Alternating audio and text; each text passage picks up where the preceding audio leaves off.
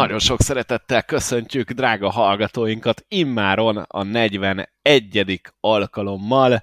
A Menjetek Körbe podcastet halljátok, és itt van velünk szokás szerint, és nagy szerencsénkre dr. Juhász Zoltán, az Arena 4 NASCAR szakkommentátora. Szia Zoli, szervusz! Hello Boszkó, sziasztok! És Rós András is, hello, hello! Sziasztok, hello! Jó magam pedig Módos János volnék, és gyakorlatilag ez az első olyan epizód a második szezonban, hogy láttunk már NASCAR versenyt, no de ne szaladjunk ennyire előre, azt gondolom, hogy egy kicsit melegítsünk be egyéb témákkal, mégpedig egy nagyon-nagyon jó hírt tudunk hozni nektek, aki esetleg nem hallotta volna, vagy nem olvasta volna, az most megtudhatja, hogy a Network 4 csoport megvette nem csak a Cup Series jogait két évre, ugye ezt már elmondtuk két héttel ezelőtt, egy héttel ezelőtt, mindegy az első epizódban, a második szezonban. Most viszont kiderült, hogy a Track és az Xfinity Series futamait is fogja adni ez a csoport, ami ugye az Arena 4, a Match 4, illetve hát a Max 4 és sok egyéb csatorna is tartozik oda.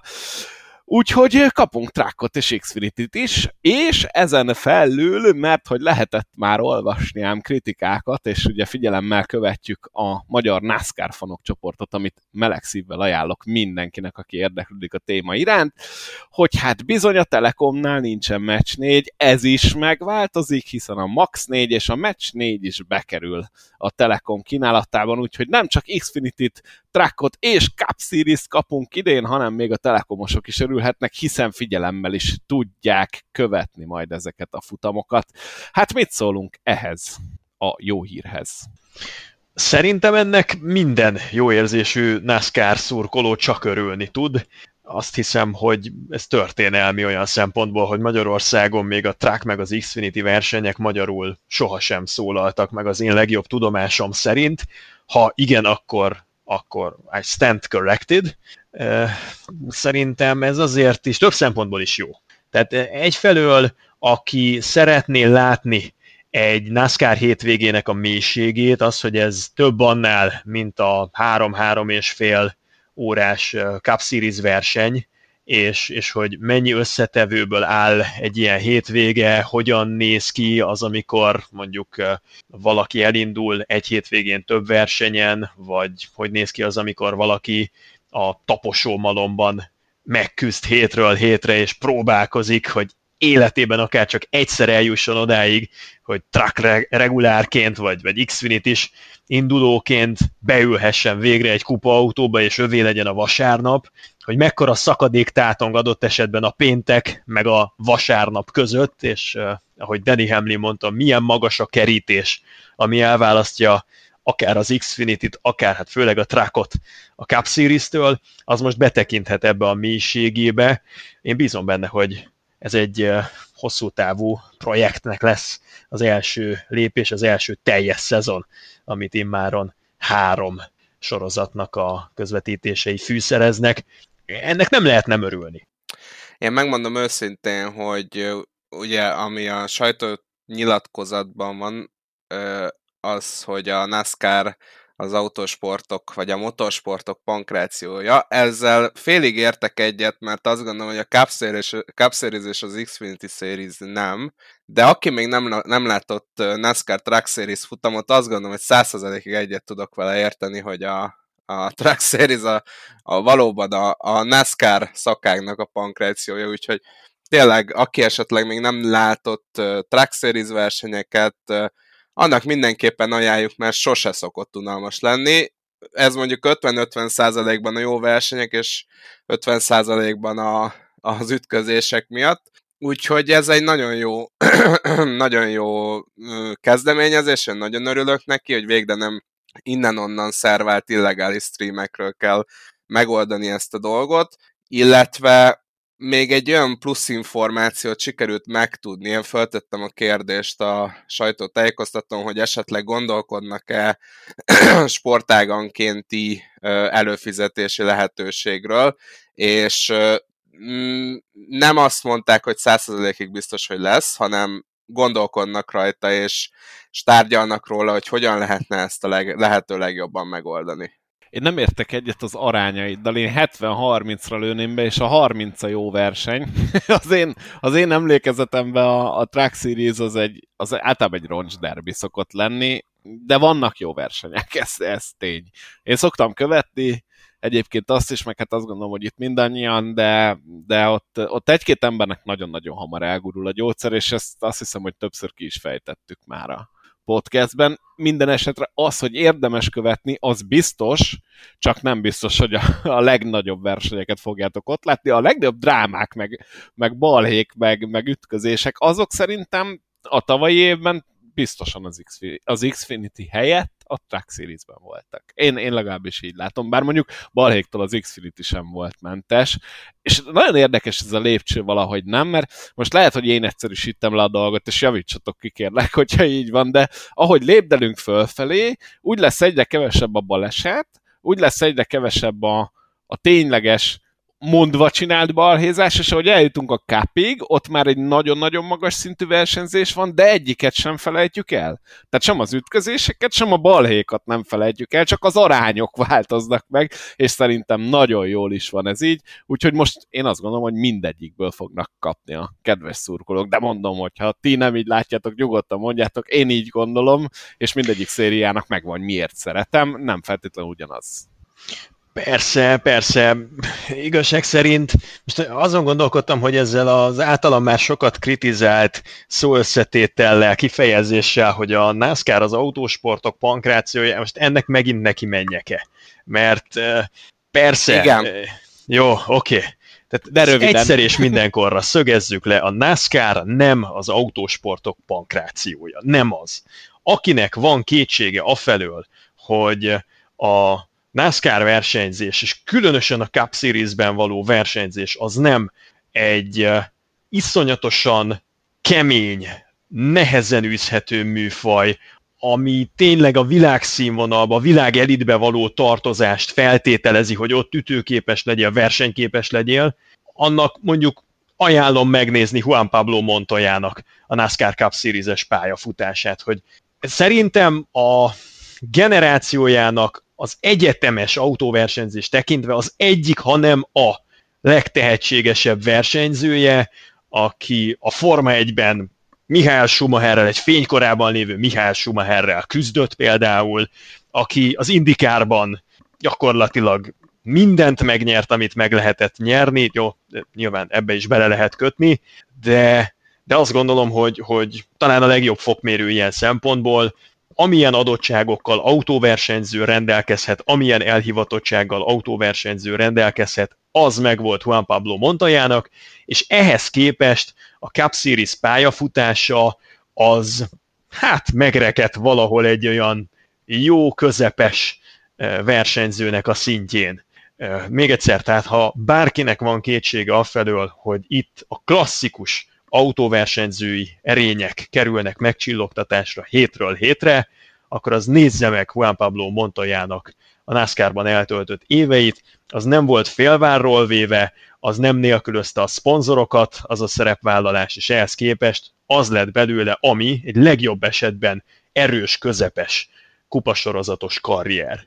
Na és hogyha már ezt mondjuk, hogy kinek milyen szezonja volt, erre lehet is ám tippelni, és akkor már is ugrunk egy következő témára, ugyanis ténylegesen nagyon-nagyon sokan érdeklődtetek a NASCAR Fantasy iránt, ami természetesen idén is elindul az Arena 4 zászlaj alatt, hiszen tavaly is így hívták. Az a bajnokság gyakorlatilag csak megújult, tehát hogyha aki tavaly belépett, az, ha én jól néztem, akkor benne is van. Nyilván újra frissíteni kell ezt a regisztrációt, és újra össze kell állítani az első csapatot, amelyet február 14-től tudtok megtenni, de akinek megvan a tavalyi link lementve, vagy hivatkozás, annak nem kell keresgélni, az ott vissza is tud lépni, akinek nincs, annak pedig meg fogjuk osztani, hiszen már a birtokában vagyunk, mivel ugyanaz.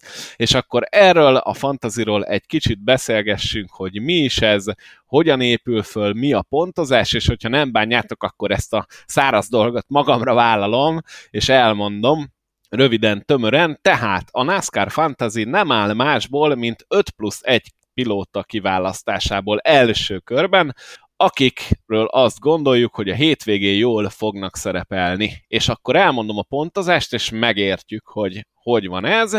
Ugyanis ki kell választanunk összesen öt pilótát úgymond a kezdőbe, és egy pilótánk lehet a garázsba. Ez pedig úgy néz ki, hogy a kezdőben lévő öt pilóta gyűjtögeti a pontokat, a garázsban lévő az ott szépen pihen. És egészen a második szakasz végéig a garázsban lévő pilótát be lehet állítani a kezdőbe. Ezt szabadon lehet cserélgetni oda-vissza egészen addig, ameddig a második szakasznak vége nincsen, és el nem kezdődik a harmadik. Eddig ugye jól mondom, a második szakasznál. Még jól, teljesen. Akkor nem keveredtem bele, mert nagy rész emlékezetből mondom ám, és ez úgy néz ki ez a pontozás, és azért nagyon fontosak a szakaszok, ugyanis az első és a második szakasz leintésénél is pont jár a legjobb tíznek. Ezt pedig úgy osztják ki, hogy az első, a szakaszgyőztes, az 10 pontot kap, aztán 9, 8, 7, 6, 5, 4, 3, 2, 1 leosztásban elmegyünk a tizedikig. Ez mindkét első szakasznál így van. A harmadik szakasznál viszont, ugye, ami a verseny befejezését is jelenti egyben, amikor annak vége van, a futam győztest pontozzák, mégpedig úgy, hogy a futam győztes kap 40 pontot, a második 35-öt, a harmadik 34-et, és innen egyesével csökken a pilótáknak kiosztott pont egészen a 36. helyig, az alatt pedig egy pontot kap minden rosterben, azaz a kezdőben szereplő versenyző, ezért is nagyon fontos, hogy a második szakasz lezárultáig állítsuk be azt a kezdő ötöst, amivel neki megyünk a futam végének. Ugye általában ezt ha könnyen meg tudjuk tenni, mert én csak a magam nevébe beszélek, az öt pilótámból általában egynek vagy nagyon-nagyon pocsék versenye van, vagy összetöri az autót, és akkor itt nagyon egyszerű a döntés. Ha ez a második szakasz vége előtt megtörténik, akkor egész egyszerűen kicserélem a garázsban lévő pilótámra. Természetesen vannak olyan szituációk, amikor kette-hárman is összetörnek, ne adj Isten négyen, de velem előfordult az, hogy egy nagy balesetben a komplet fantazim garázsostól szerepelt. Ez szerencsére nem a tavalyi évben volt, hanem még tavaly előtt. Ugye mi akkor is játszottuk így magunk között ezt a kis játékot, úgyhogy hát ez be lehet szívni egyébként, de egy ilyen mentség pontunk, vagy egy ilyen tartalékpilótánk marad a garázsból, úgyhogy ez az alap összeállítás. Ami viszont tavaly jött be újdonságnak, ha jól emlékszem, az pedig a head-to-head matchups, ami azt jelenti, hogy a NASCAR mindig kiválaszt, ha jól emlékszem, és erősítsetek meg négy pár harcot én nekem is úgy rémlik. Ugye négy? Mert az a Igen. baj, hogy nem látjuk a fantasy, és a szabályzatban nem nincs beírva, de ha jól emlékszem, akkor négy, és ezt úgy kell elképzelni, ezt a head-to-head dolgot, hogy mondjuk a NASCAR kiválasztja Kyle Busch-t, meg Tyler Reddicket, és akkor azt kell megtippelni, hogy a futam végén melyikük végez előrébb, tehát a leintés, a futam leintésének pillanatában és aki jól tippel, az kap 10 pontot, és mivel ilyen párbajból négyet állít össze a NASCAR hétről hétre, ezért ezzel 40 pontot lehet szerezni. Úgyhogy ennyi igazából a, a, a fantazinak a, a trükkje. Ezt hétről hétre be kell állítani. Nagyon fontos, hogy a zöld zászló pillanatában már nem tudtok a kezdőn változtatni, sem a garázson, sem ezen a párbajon, úgyhogy jó előre ki kell választani, nem úgy, mint én tavaly, aki egyszer elaludtam, egyszer meg elfelejtettem, ugye? Mert akkor nagy, meg drága pontokat veszítetek, és itt mondanám még el azt is, hogyha nem állítotok, és ezt tapasztalatból is tudom mondani, akkor az előző heti roostert, vagy line vagy kezdő ötöst, és a garázsban lévő pilótát automatikusan áthozza a rendszer. Ezért tudtam én olyan pilótát betenni, aki nem is indult az adott futamon, mert AJ Almendinger be volt rakva ródról, és aztán utána az oválon nem volt ott milyen jó, hogy AJ Allmendinger most teljes szezont fut. Tehát ez nem fordulhat elő a továbbiakban. Legalábbis Allmendinger esetében. Allmendingerrel nem, de biztos lesznek vendég NASCAR pilóták, akikkel viszont előfordulhat. Amit még el kell mondani, hiszen azért nem ilyen egyszerű a dolog, hogy mindig berakosgatjuk a szerintünk lévő legjobb ötöst, az az, hogy alapvetően minden pilótát egész évre nézve 10 alkalommal, illetve, bocsánat, egész alapszakasz évre nézve 10 alkalommal használhatunk, és ugye hát az alapszakasz az kicsit több versenyből áll, mint 10, úgyhogy azért be kell osztani, hogy kit hova rakunk be, és kiket gondolunk top pilótának, ugyanis 10-nél többször nem tudjuk őket felhasználni, de amint eljön a rájátszás, mindenkiből újra kapunk öt darabot, vagy öt lehetőséget, hogy újra betegyük ebbe a kezdőbe, és ez tényleg minden pilótára vonatkozik, tehát nem kell spórolni a rájátszásra, nyugodtan az alapszakaszban lőjetek el minden lehetőséget a tízből, ezt tudom tanácsolni, és azt gondolom, hogy ezen kívül nincs is más, tehát csupán ennyiről szól a fantasy. Én azt gondolom, hogy ez egy plusz, plusz dolgot ad, én legalábbis szoktam miatta izgulni, én nagyon-nagyon szeretem ezt a kis egyszerű kis játékot, mindenkinek nagyon ajánljuk, a linket pedig természetesen meg fogjuk osztani az adás alatt is, illetve majd a magyar NASCAR fanok csoportba is kikerül, és gondolom a Network 4 is, hogyha indul a játék, akkor minden social felületén meg fogja osztani, úgyhogy keressétek ezeket is, valahol biztos, hogy szembe fog jönni. Valamit kihagytam, srácok, vagy, vagy minden benne? Hmm, nem tudom, nem tudom, nem, nem rémlik, hogy kihagytál volna bármit is. Egyébként, hogyha gondoljátok, akkor most is lehet például csatlakozni a NASCAR.com-on, a fantasy részlegre kattintva, és ott ki lehet keresni a ligák között az Arena 4 NASCAR elnevezésű ligát, azt követően pedig gondolom fel lehet iratkozni valamiféle e-mailes értesítésre, és akkor el se tudjátok szalasztani az adott hétvégét. Az a jó benne, vagy legalábbis én azt szeretem nagyon a, a fantaziban, hogy előkerültetek már most nagyon sokan, akik játszottatok velünk, szép sikereket is elértetek, borsot is törtetek az orrunk alá az előző szezonban, jöttetek velünk mindig, és van, aki Twitteren, van, aki Facebookon azért jelentkezett, hogy ő fut X vagy Y név alatt, és mindig jó társítani ilyenkor a NASCAR-ért rajongó élő haló címborákat, nem csak avatárok, meg nevek lesznek egy idő után, hanem talán, ki tudja, beszédtémák, meg haverok is ezekből a játékokból. Úgyhogy a magam részéről még egy dolgot így bedobnék így a kis podcastunk szempontjából, nem tudom, még ezt nem beszéltük, meg most jutott eszembe, esetleg azzal lehetne ösztönözni itt a részvételt, hogy mondjuk minden hétnek a podcast adásában beolvassuk a legjobb három helyezettet, mert mindig csak magunkról szoktunk beszélni, e, néha-néha, ha ismerős nevet találunk még az adott héten jól szereplők között, akkor arra kiszoktunk térni, de vezessük be a szokásnak, hogy minden podcast részben az első három helyezettet a múlt hétről elővesszük, aki azon a futamon bekerült a top 3-ba az Arena 4 NASCAR ligában, akkor az kap egy említést, és hogyha nagyon-nagyon sokszor kaptok említést, az azt jelenti, hogy a végelszámolásnál is betyárosan helyt fogtok állni. Hmm, állunk elébe, srácok, nektek eh, Szerintem könnyebb lesz idén összességében fantazizni, mint tavaly, nem? Mert már van egy, van egy év tapasztalat ebben az új autóban, volt pilóta keringő, de azért fenekestül nem fordultak fel az erőviszonyok, és szerintem idén most csak könnyebb dolgunk lesz, nem? Szerintem de, és még egy dolgot szeretnék elmondani, hogy aki esetleg új hallgató, és nem tartott velünk a tavalyi évben, akkor annak elárulom, hogy minden podcast adás végén minden podcastoló jelenlévő úriember ad egy tippet, hogy szerintek itt kéne a fantaziba rakni. Nyilván ez általában három, maximum négy tipp szokott lenni, úgyhogy nem elég arra, hogy kitöltsétek a gridet, illetve ilyenkor mi nem figyeljük, hogy ti hányszor használtátok el az adott pilótát, csak egy ilyen kis ízelítő abból, hogy mi mit várunk a futamtól, és kitől várunk jó szereplést, azért én kaptam jó visszajelzéseket, részletekről is, hogy nagyon jót tippeltetek, meg, meg azért néha engem is dicsérnek, bár a tavalyi év az, az nagyon nagy maki volt, tehát én nem mondom, hogy engem idén ne várjatok azért ott az elejébe, de ö, hogyha valaki vágyik tippekre, akkor a podcast adások végéig el kell jutni, mert ott lesznek. Igen, egyébként azért szép ez a fantasy, mert kell azért hozzá research, tehát kutató munka, kell azért hozzá bőven jó szerencse is, kell azért hozzá az, hogy folyamatosan nézd a versenyt, és tudjál reagálni az esetleges változásokba, és a garázsból be tud tenni az emberedet.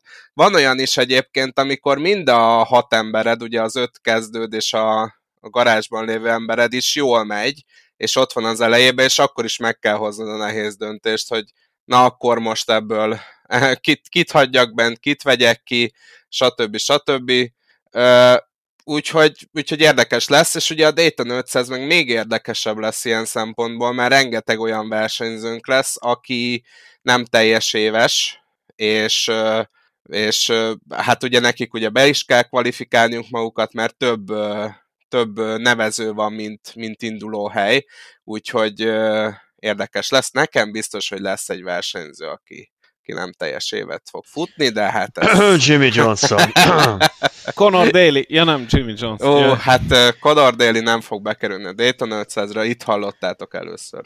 Nem, mert ezt én, én mondtam először, a The Money Teamben én sem bízom. Megjegyzem, hogy ha össze kellene hasonlítani, hogy kinek van nagyobb tapasztalata a hetedik generációs NASCAR Cup Series autóval, Conor Daly-nek vagy Jimmy Johnsonnak, akkor bizony Conor Daly a helyes megfejtés, mert kettejük közül ő legalább már indult egy versenyen, tavaly talán a Charlotte Roválon a rájátszásban, igen, ezzel egyetértek, viszont én ezt a Money Team-et, meg a, a New York Racing Team-et, meg a Hezeberget ugye tavalyi évről, tehát én ezeket egy kalap alá veszem. Szerintem Conor Daly örüljön, hogyha nem esik szét alatt az autó. Igen, én is ezt várom, sajnos ezektől a csapatoktól, hogy nagyjából ezt a szintet fogják hozni. És mit szólnátok még egy újdonsághoz, ha bevezetnénk, ugyanis ha valaki új hallgató, még egyszer, akkor visszamegyünk az alapokhoz. Mit szólnátok ahhoz az újdonsághoz, hogyha kiraknánk a Twitterünket is, ugyanis a hashtag NASCAR jelöléssel, ha ellátjátok az üzeneteteket, akkor ez bekerül egy feedbe, és ezt szokta figyelni a Network 4 kommentátori csapata, illetve ezt szoktuk figyelni mi is, és elég sokan, akik a NASCAR-ról beszélgetünk, úgyhogy Twitteren is nyugodtan tudtok nekünk üzenni, tudtok tegelni minket, és itt a hashtag NASCAR alatt tudunk egyébként a hétköznapokon is eszmecserét folytatni. Mit szólnátok, srácok, még egy ilyen fantasztikus újításhoz? Hát Boszkó, hát fantasztikus vagy. Komolyan. Nem jutott szóhoz, ugye? Hogy miket ki nem találok. Hát ezt nem néztem volna ki belőled azért. Nagyon. Tényleg, most le a kalappal. Na Ilyen? de mi az a Twitter? Olyan, mint az IVIV, nem? Mert Vagy nem, de most a... ezt full komolyan kérdezem, Boszkó, hogyha gondolod, akkor vezest föl, mert én tudom, hogy mi az a Twitter, te is, és Zoli is tudja, de biztos, hogy van olyan hallgató, aki nem tudja. Ja, és várjál, tudja, mielőtt belekezdesz, úgy írt körbe a Twittert, hogy szerepelnie kell benne a citromélnek. Illetve a tulajdonosról is kell beszélned egy pár szót. Jó, ez házi feladat, tehát aki nem tudja, hogy mi az a Twitter, és nem szokott ott beszélgetni, és nem is kívánod beszélgetni, vagy nem kíván ezzel megismerkedni, azt természetesen nem tudjuk oda várni. Aki viszont tudja, mi az, vagy hajlandó utána járni, akkor ő a hashtag, még egyszer utoljára, hashtag NASCAR HU, mint Hungary. És csak hashtag az ugye a kettős kereszt. Igen, igen. Kettős kereszt NASCAR HU ezt kell beírni, és akkor be fog kerülni ebbe a feedbe. Mi pedig robogjunk tovább, mert nagyon-nagyon sok témát hoztunk nektek mára, és ez az első a szabályváltozások, mármint az első olyan, ami nem fantazi és nem ilyen közlemény jellegű, mert hogy van szabályváltozásból bőven a 2022-es esztendő után a 2023-asra, és azt gondolom, hogy haladjunk sorrendbe, mit szóltok és az az első, amit én itt kiszúrok a kis leírásunkban, hogy az épített pályákon eltörlik a szakaszok közti szüneteket, a pontokat kiosztják, tehát a szakaszpontokat ugyanúgy kiosztják, viszont nem fog érkezni automatikusan a sárga zászló, és nem fog megállni a verseny. Ez ugye a road, street pályákra vonatkozik, tehát ezt így magyarul sajnos még mindig nem tudjuk jobban lefordítani, mint épített pálya, de fogadjátok el, kérlek. Mit szóltok ehhez?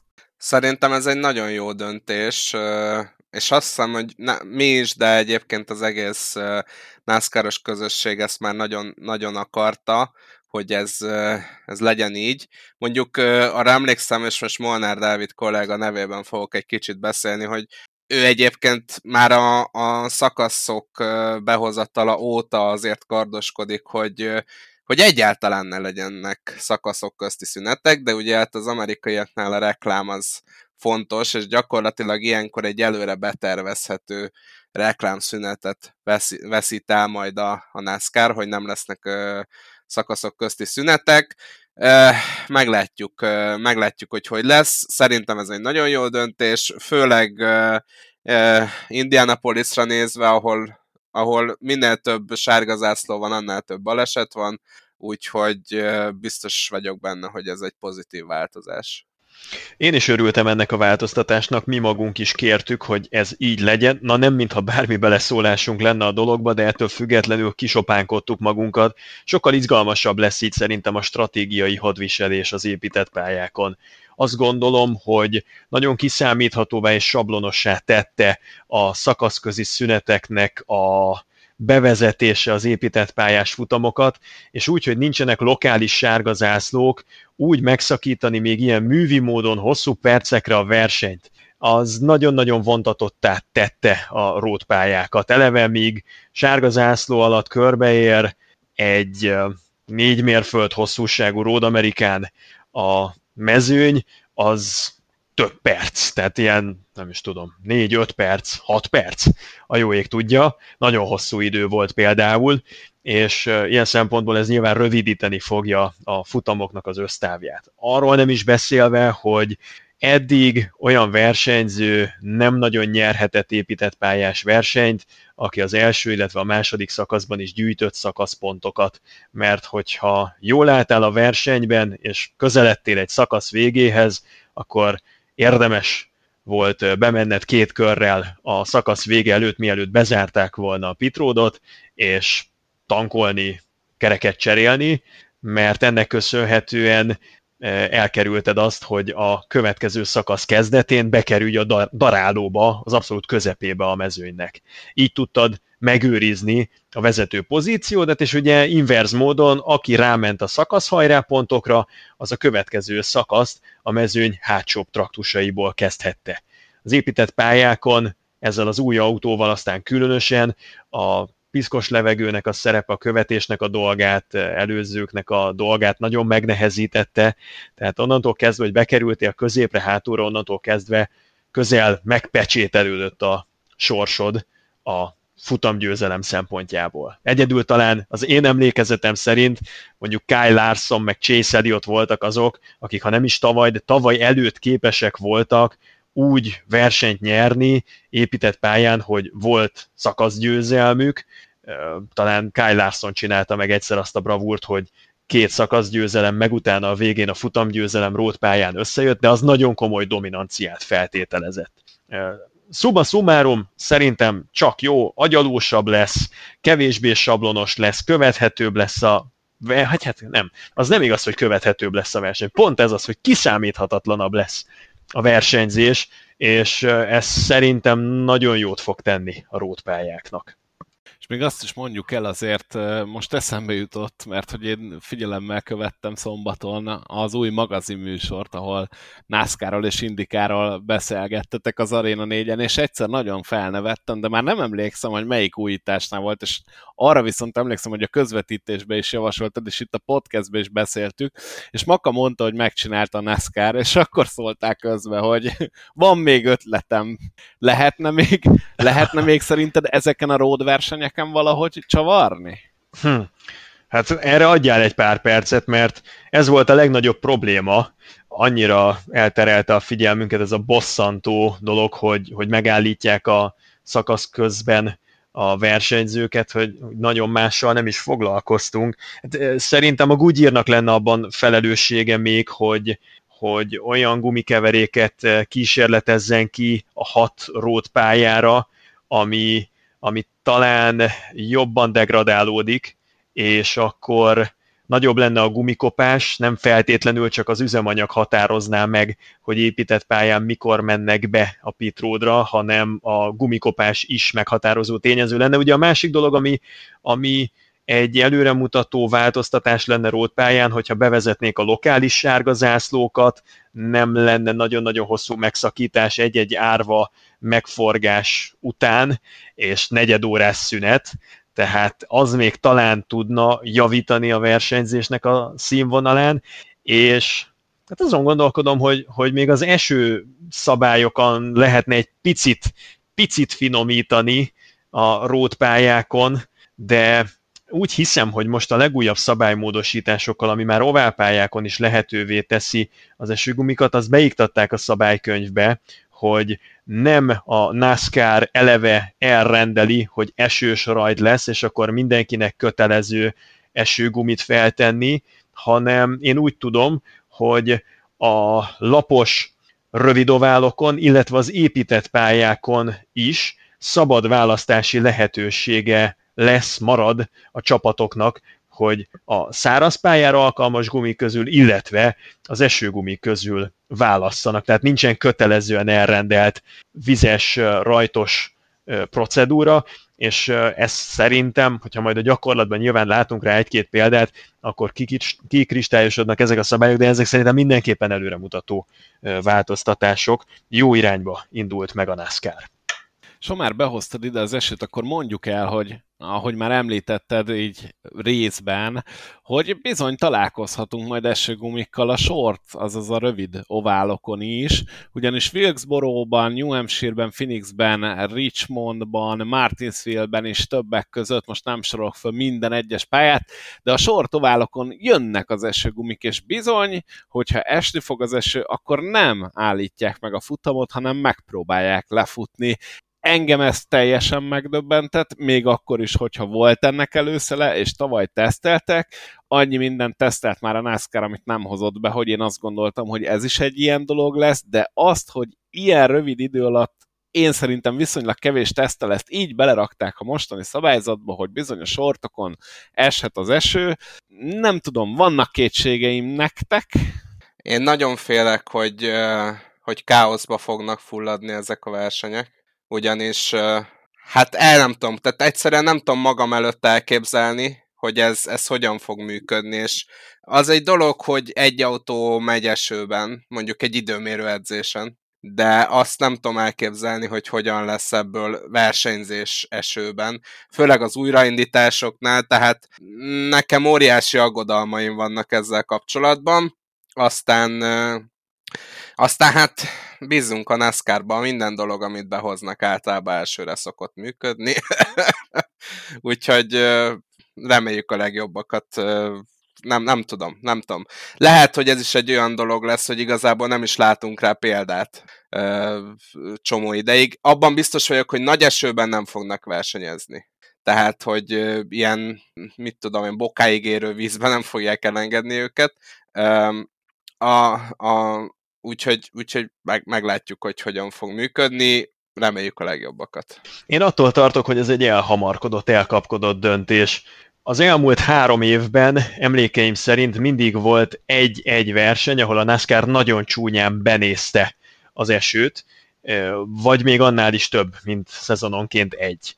Tavaly ugye a legemlékezetesebb az az volt, amikor a nyári Daytonai versenyen az egyes kanyarban elkezdett esni, a NASCAR bealudt, egy 40-50 másodpercig semmi nem történt, senki nem vette észre, hogy esik, és amire odaértek a versenyzők, addigra, minthogyha jégen csúszott volna a komplet mezőny, Austin Dillon leszámítva beleállt a falba, és Dillon ennek köszönhetően, vagy ennek is köszönhetően nyerte meg a versenyt, és repült a rájátszásba, a többiek meg repültek ki a Safer falba, Ugye New Hampshire-ben 2021-ben az érről a két Joe Gibbs Racing Toyota Kyle Buschék piruetteztek, annak köszönhetően, hogy ők voltak a takarító autók, és megint elfelejtette a NASCAR belengetni a sárga zászlót, amikor jött az eső, és persze aki élen jött, az megcsúszott, és azt megelőzően azt hiszem Kansasben volt verseny, de lehetne emlegetni 2021-ből a Kota futamot, amit megint megpróbáltak özönvízben megrendezni, és nem jött össze,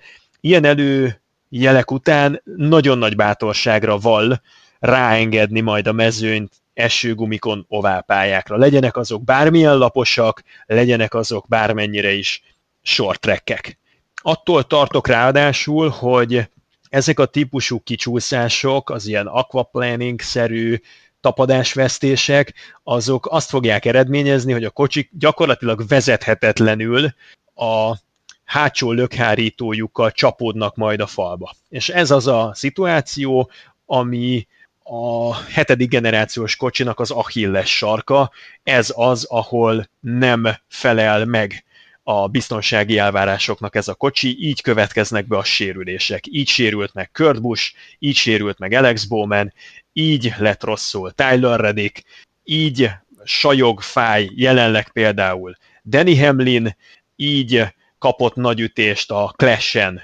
Kyle Larson, tehát ezek a típusú hátulról érkező behatások azt eredményezik, hogy a Hans az, az megfogja a versenyzőknek a fejét, és ettől ez egy ilyen ostorcsapásszerű mozdulat, ahogyan hátulról jön az impact, ez az ostorcsapásszerű erőhatás pedig azt eredményezi, hogy hátrafelé a fejtámlához hozzá verődik a versenyzőknek a feje. Itt, itt következik be az a magas G-erejű impact, ami, ami aztán agyrázkódásokat eredményez. Pont az ilyen típusú rövid, lapos oválok, ahol esővízben a felúszás az hasonló jellegű becsapódásokat eredményezhet. Ez egy, ez egy iszonyú nagy bátorság, anélkül, hogy megnyugtató és végleges megoldást talált volna a NASCAR az autóbiztonsági hibáira, ezt így bevállalni, én azt gondolom, hogy, hogy, hogy, hogy túlon túl optimista és, és egy picit felelőtlen döntés elsőre. Nézzük meg egy picit abból a szempontból, hogy mi az, ami pozitívumot hozhat. Hogyha ez egy működőképes dolog lesz, akkor akkor mi európai nézők nagyon örülhetünk, ugyanis hány, hány és hány olyan verseny volt, amikor éjszakában nyúlóan, főleg azokon a pályákon, ahol van világítás, éjszakában nyúlóan kellett fönnmaradni a versenyekre. Úgyhogy ebből a szempontból biztos, hogy óriási pozitívum lesz, hogy kicsit kiszámíthatóbb idő lesz az az, az, az idősáv, kiszámíthatóbb lesz az az idősáv, amiben ezeket a versenyeket megrendezhetik. Én pontosan ezt akartam mondani, és annyira jó irányból közelített szerintem. Én azt gondolom, hogy lehet, hogy ez egy kicsit ilyen alumínium csákos összeesküvés elmélet, de a NASCAR-nak mintha minden törekvése abba az irányba menne, hogy a versenyeket lehetőleg egy fix időkorláton belül le tudja bonyolítani. Ugye egyre több a short track, most már autoklubot is átalakítják, az is short track lesz, most bevezetik az esőgumikat, a szakaszoknál, vagy a roadpályáknál eltörlik a, a stage-eknél a sárgázást, tehát mint hogyha egy picit próbálnánk még jobban beszabályozni egy, egy bizonyos időkeretbe, ahol le tud menni a futam, és hogyha ez az esőgumi tényleg beválik, ahogy Morfi mondja, akkor azért elég sok helyszínt kapunk, ahol majdnem, hogy azt mondjuk, hogy fixen vége van a versenyeknek, és hogy ez igazán alumínium csákos elmélet legyen, én összekötném azzal, hogy hamarosan ugye a tévés jogokról újra tárgyal a liga, és azt gondolom, hogy ez egy nagyon jó kiindulási alap lehet, hogyha ezt a számot, ezt jobban konkretizálni tudják, vagy egy időintervallumot sokkal jobban be tudnak lőni a tévéknek. Ez nem alumínium csákos elmélet, ez nyilvánvaló, tehát ez motiválja a NASCAR-t, csak tehát azt kell látni, hogy például most a mögöttünk hagyott gála verseny, bemutató verseny, nem pontszerző verseny, tök mindegy, hogy hogy nevezzük, a Clash több mint háromnegyed órával túlnyúlt azon az ablakon, amit a Fox erre az eseményre szánt. És miért? Azért nyúlt túl, mert eh, megint elmentünk egy olyan irányba, amiből előre lehetett látni, hogy csak káosz fog születni, az, ahol 23-an se fértek el tavaly, az a Los Angeles Coliseum pálya, az most 27 versenyzővel rendezett futamot. Mégis mire számítottunk? Habkönnyű, kristálytiszta, sima versenyre, hosszú zöld zászlós etapokra és gyors befejezésre? Hát nem éppen. Nem éppen erre számítottunk. Most kérdezem én, hogyha, hogyha Martinsville-ben mondjuk jön az eső, és lerövidítjük 30 perccel a félmérföldes laposová felszárításának az idejét, mert ennyivel kevesebb ideig kell, hogy bent vesztegeljenek a a, a szárító autók, akkor nyerünk fél órát. Igen, de az alatt, amíg a taknyon nyálon csúszkálnak a versenyzők, és jön két-három baleset, meg leamortizálnak egy pár százezer dollárt, a mentéssel, takarítással, egyebekkel ugyanez az idő el fog telni, csak még nagy Isten közben ki is tesszük veszélynek a versenyzők testi épségét. Tehát ami jön a réven, az elmegy a vámon, és, és, és jelenleg életveszélyes a folyón közlekedni. Igen, és még azt nagyon fontos tudni, hogy ha valaki akár csak egy komoly szimulátorban vezetett ilyen autót, az, az tudhatja, bár, bár tavaly nagyon sokat lett hangoztatva, majdnem mindenki által, hogy ezek a kocsik már nagyon-nagyon közel állnak a GT versenyzéshez, nem. Tehát szerintem ez nem igaz. Közeledtek a GT versenyzéshez, de közel sem olyan ezeket az autókat vezetni, mint mondjuk egy GT3-as versenyautót. Ezek iszonyatosan nehezek, nagyon nehezen akarnak megállni, nagyon nehéz velük kigyorsítani, és ez mind a sortoválokon, mind pedig a road és street pályákon is érződik. Ha ehhez még kapunk esőt, akkor én garantálom, és ezt így mondom, hogy garantálom, hogy a 36 teljes szezonos pilótából biztosan lesz egy vagy kettő, aki megforog. És gondoljunk bele ebbe a mezőnybe, 36. Tehát itt, itt nem az kell, hogy akár az első 15-be vagy 20-ba valaki folyamatosan csúszkáljon, a 34 miatt is ugyanúgy beintik a sárga zászlót, és hát azért tegyük a szívünkre a kezünket. A mezőny végében bizony vannak közepes képességű, vagy esetleg még olykor-olykor annál gyengébb képességű pilóták is. És ezek a pilóták meg fognak forogni. Ugyanúgy sortoválon, mint Ródon és Streeten. Szerintem. És így, ahogy Zoli, te mondod, az az idő, amíg ez az autó kimentésével eltelik, az az idő az lehetne az is, hogy mondjuk a jet dryerök szépen mennek a pályán és fújják le a vizet. Mondjuk egy sortovál esetében.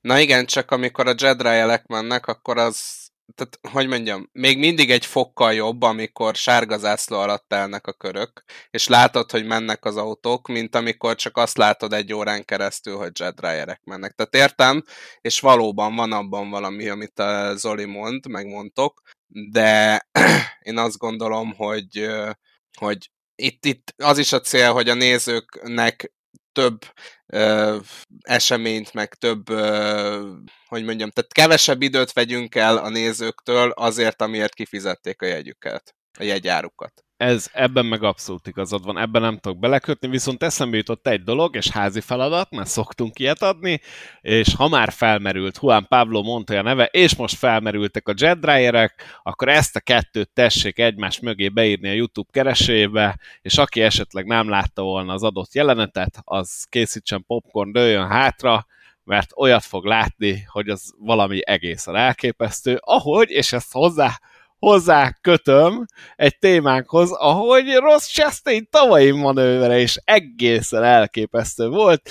Ugye remélem mindenki látta, aki nem az erre, és nagyon gyorsan keresse rá, hogy Ross Chastain hogy előzte meg Danny Hamlint a rájátszásban a következő körbe való pozíciókért küzdésben, hát ebbe kicsit belegabajottam, na de mindegy, hát láttuk Ross Chastain wallride láttuk, hogy ő úgy gondolta, hogy húz egy ötöst, és le, lecsukja a szemét, és, és valahogy beveszi azt a kanyart Martinsville-ben, amivel egyébként hivatalosan körrekordot állított be Ross Chastain, nem hiszem, hogy mostanában ezt bárki meg fogja verni, de ez a mutatvány 2023-tól bizony be lesz tiltva, és a NASCAR úgy közölte, hogy ez a biztonság érdekében, tehát mindenki személyi biztonsága érdekében tiltott manőver lesz. Aki ilyet véghez visz, az bizony időbüntetést fog kapni. Nem emlékszem már, hogy mi volt a reakcióm a tavalyi Chastain esetre. Lehet, hogy most magamnak fogok ellent mondani, bőven benne van a pakliba, de hát változik az ember véleménye. Én megmondom őszintén, hogy 100%-ig nem értek ezzel egyet, tehát én azt gondolom, hogy normális ember, normális szellemi állapotban nem próbál meg egy ilyen ö, manővert, amit Ross Chastain, már csak azért sem, mert az autóját tönkre teszi azzal. Tehát, hogyha még egy kört kellett volna menni azzal az autóval, azt már nem tudta volna megcsinálni Ross Chastain. Én ezt szimplán annak látom, hogy túl van szabályozva. Már megint a NASCAR, és olyan pillanatoktól fosztja meg a nézőket, mint ami a Hélmelon volt. Gyakorlatilag ennyi. Én nem értek egyet ezzel a szabálymódosítással. Én a szabálymódosításnak a mikéntjével nem értek egyet.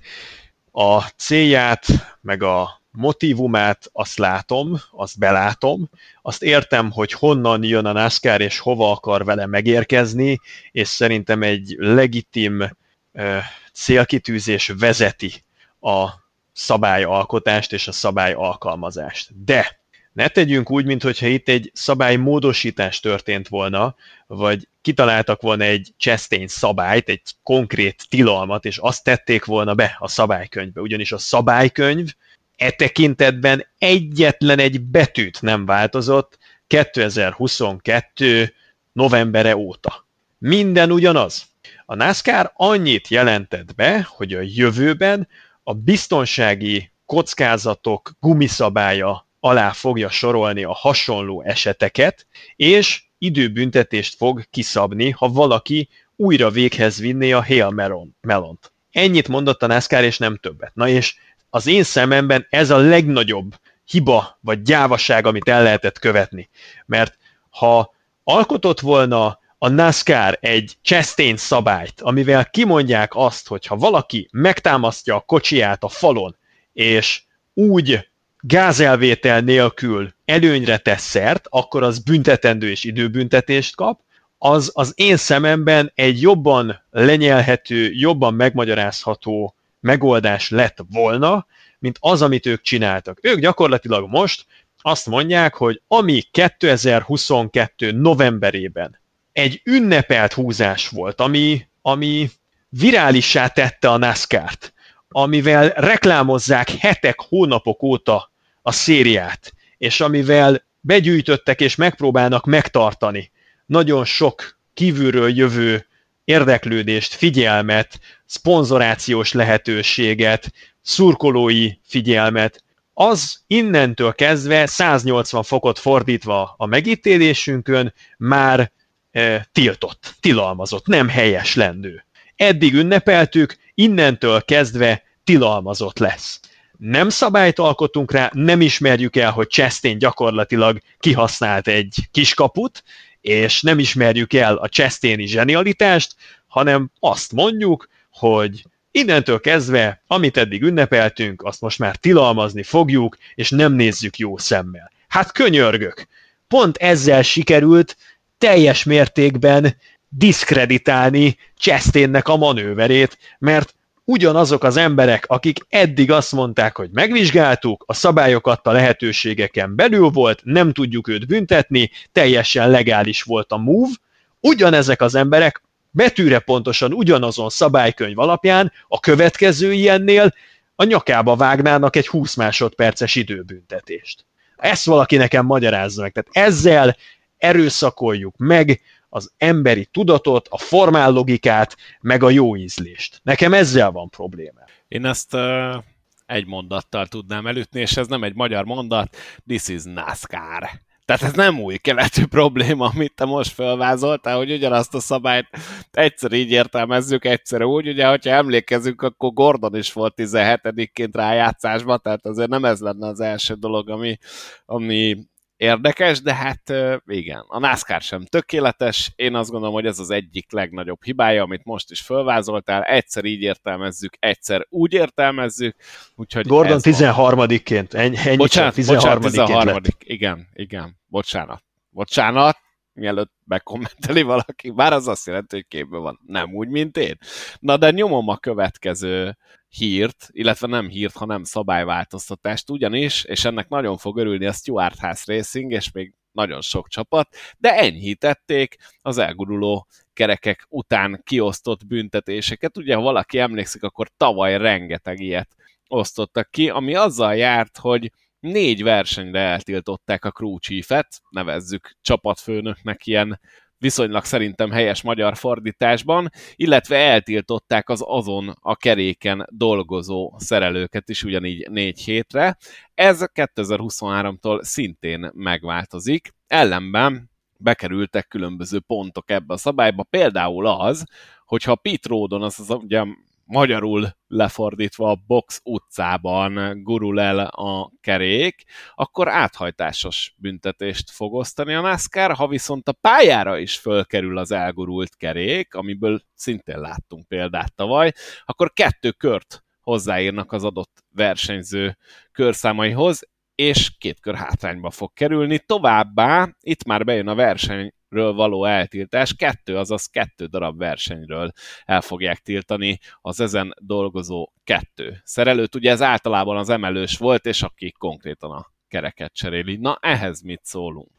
Én azt gondolom, hogy eleve nekem semmi bajom nem volt azzal, amikor négy versenyre eltiltották a crew chiefet. Nekem semmi bajom nem volt, én ezt meg is védtem, azt gondolom, hogy nagyon sok emberélet ment tönkre azért, mert elrepülnek kerekek autóversenypályákon, és egy is túl sok.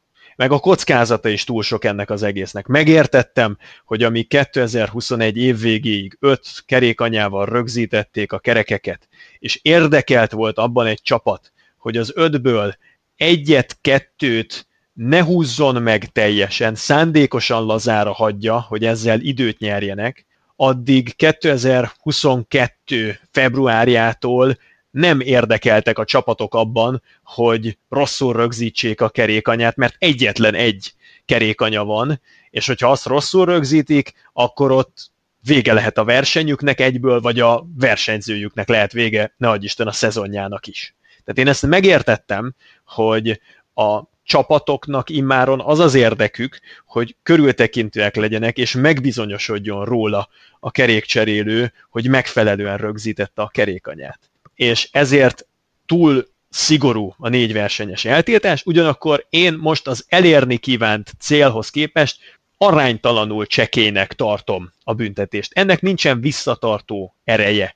Még az odáig rendben van, hogy ha rosszul rögzíti a kereket, és az leesik, akkor eltiltják két versenyre a kerékcserélőt, meg eltiltják két versenyre az emelőst, aki, aki úgy leengedte, visszaengedte a pályára, hogy nincsen jól meghúzva a kerékanya. Ez, ez a két versenyes eltiltás, ez jó, mert nekik ez visszatartó erő, ők elesnek két hétre a fizetésüktől, azért egy NASCAR kerékcserélő egy pit csapatnak a tagja, mondjuk egy középcsapatnál, hát nem keres olyan bitang jól, és ez, és ez egy nagyon kemény meló.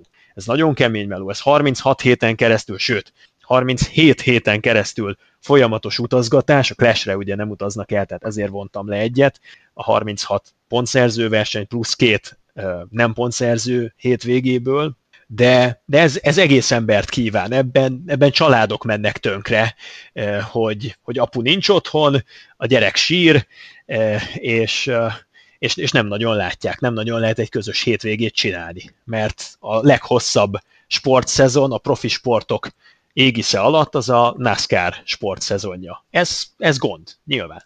Talán az ő szintjükön ez visszatartó erő. Na de az, hogy ha eredményorientáltak vagyunk, és attól tesszük függővé, hogy ugyanazon mulasztás mekkora büntetést van maga után, hogy a pitródról se tud vele elővánszorogni a versenyző, mert már a pitródon leesik, annyira rosszul rögzítette, vagy éppen még ki tud bicegni vele a pályára, és ott esik le, az, az, az nekem nem tetszik.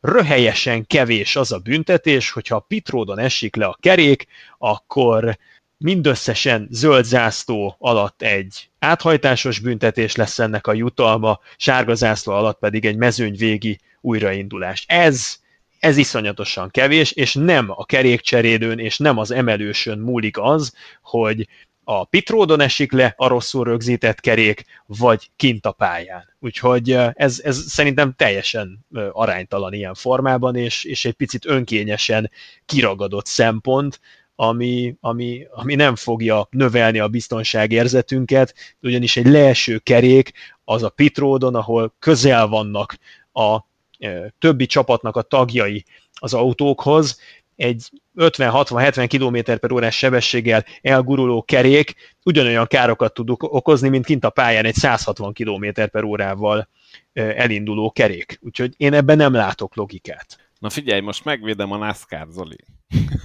nem, lehet, hogy, nem lehet, hogy ebben az a logika, hogyha egy csapat, egy versenyző érzi, hogy valami nem oké, okay, akkor ne jusson ki a pályára, és ne várjuk meg, míg az a kerék leválik. Tavaly is számtalan alkalommal hallottuk azt, hogy rádión már valaki a pitbe mondja, hogy gyerekek, ez nem lesz jó, nem lesz jó, akkor és ennek ellenére bünteted? visszament a pályára. Akkor, mi, akkor miért nem azt mondod, hogy nem büntetem azokat, akik a pitródon érezve, hogy rosszul van rögzítve, hogy rögtön vibrál, leállítják az autót, és inkább rászánnak egy-két percet, hogy visszatolassanak, visszadöcögjenek, és, és meghúzzák. Miért bünteted meg akkor őket? Ha valaki ismeri a Churchill-es viccet, akkor erre azt tudom mondani, hogy most már csak az áron vitatkozunk, tudod? Tehát, hogy, hogy a lényeg az ugyanaz. Oké, okay, nyilván, hogyha megállsz a pitródon, az eleve egy büntetés, mert akkor kört fogsz kapni, de szerintem a, a NASCAR-nak ezzel az volt a célja, hogy, hogy állj meg, hogyha érzed, hogy valami nem jó, akkor állj meg, és ne próbálkozz be egy rosszul rögzített kerékkel visszamenni a pályára, és ebben én látok rációt személy De érted, mi a probléma? Tehát az a probléma, hogy a kerékcserélő vagy jelezte, hogy végzett a munkával, és az emelős azért engedte le, vagy nem jelzett, de az emelős nem figyelt, és az emelős leengedte. Tehát az a két ember, akinek a kezében van a döntéshozatal, az döntött és az ő kooperációjuknak az volt a végeredménye, hogy a rosszul rögzített kerékanyával visszaengedik a versenyzőt a pályára. Az már, hogy az ő mulasztásukat, vagy az ő hibájukat, azt a pilóta korrigálja vagy sem, az már a veszélyhelyzet előidézése szempontjából szerintem egy másodlagos tényező. Az a két ember, akire rá volt bízva a többieknek a biztonsága, elkövette a hibát. Na, és akkor itt szeretném veled a 2023-as első fogadást megkötni, hogy szerinted fogunk-e látni emiatt a szabály miatt olyan versenyzőt, aki félreáll a pitródon, és azt mondja, hogy gyerekek, nincs rögzítve a kerék, vagy nem? Igen. Biztos, hogy fogunk Na, látni. Szerintem is fogunk látni, akkor viszont a szabály eléri a célját ilyen szempontból. Na de eddig is volt, tehát tavaly is volt, mert most ha megöltök se tudnám mondani, de egy vagy két ilyen helyzet volt, és a NASCAR volt, hogy büntetést osztott ki, volt, hogy azt mondta, hogy rendben, ez így, ez így korrekt dolog. Tehát volt ilyen tavaly is. De olyan is volt, aki tudta, hogy leesett a kereke, le fog esni, vagy érezte, hogy nagy baj van, és megpróbált kört menni, hogy megcsinálják. Szerinted ezt ugyanúgy bevállalná mindenki 10-ből 10-szer, vagy ez a szabály lehet, hogy csak egy pilótánál azt mondja a pilóta emiatt a szabály miatt, bocsánat, így fogalmazom meg, hogy inkább nem megyek körbe, megállok itt, aztán majd valami lesz. Szerintem nem, nem ezen a szabályon múlik, hogy a pilóta megáll vagy nem. Nyilván, eh, ha érzed, hogy rosszul van rögzítve a kerék, és olyan rosszul van rögzítve, hogy ez nem egy, nem egy sima vibráció, hanem, hanem már a pitródon egy 40-50 mérföld per órás sebességnél is lehet érezni, akkor, akkor mint hogy eddig is volt rá példa, a legtöbben megállnak, visszatolatnak, és nem mennek ki a pályára. Csak általában ezek nem olyan egyértelmű dolgok, tehát az is, az is hibája ennek az egésznek, és szerintem a NASCAR ezt is félig meddig elismerte, hogy a Kevin Harvickot idézzem, hogy az ócska, vacak, trágya alkatrészek, azok néha azt eredményezik, hogy ez a záró mechanizmus, ez, ez, ez tökéletlen, és rossz visszajelzést ad a csuklónak.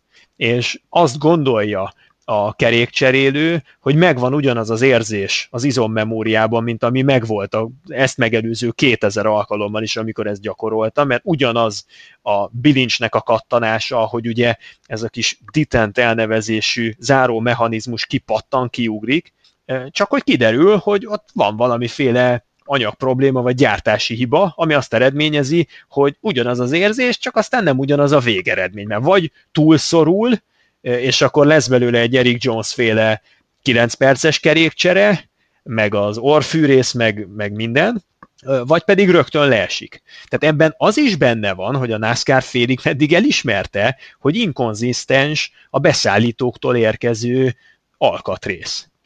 És, és ezért nem tiltják el négy versenyre a csapatfőnököket. Még egy utolsó gondolat e körben, egyébként 2023-ra megváltoztatják ezt a záró mechanizmust, tehát ez is új lesz, úgyhogy ehhez alkalmazkodnia kell majd a kerékcserélőknek is, pont azért, mert túl sok volt a visszajelzés már az előző szezonból, hogy ezek ezersebből véreznek, és nincs meg az a fajta stabilitás a beszállított alkatrészek minőségében, ami lehetővé tenné, hogy négy hétre eltiltsunk krúcsífeket, ha nem is biztos, hogy a csapat hibázott. És akkor, ha már ennyit beszélgettünk a Pétről, akkor gyorsan bedobnék még egy szabályváltozást. Az idei évtől ugyanis 7 perc áll már rendelkezésre a sérült autókat a pit helyen megjavításra ez így talán utólag értelmes mondatnak sikerült.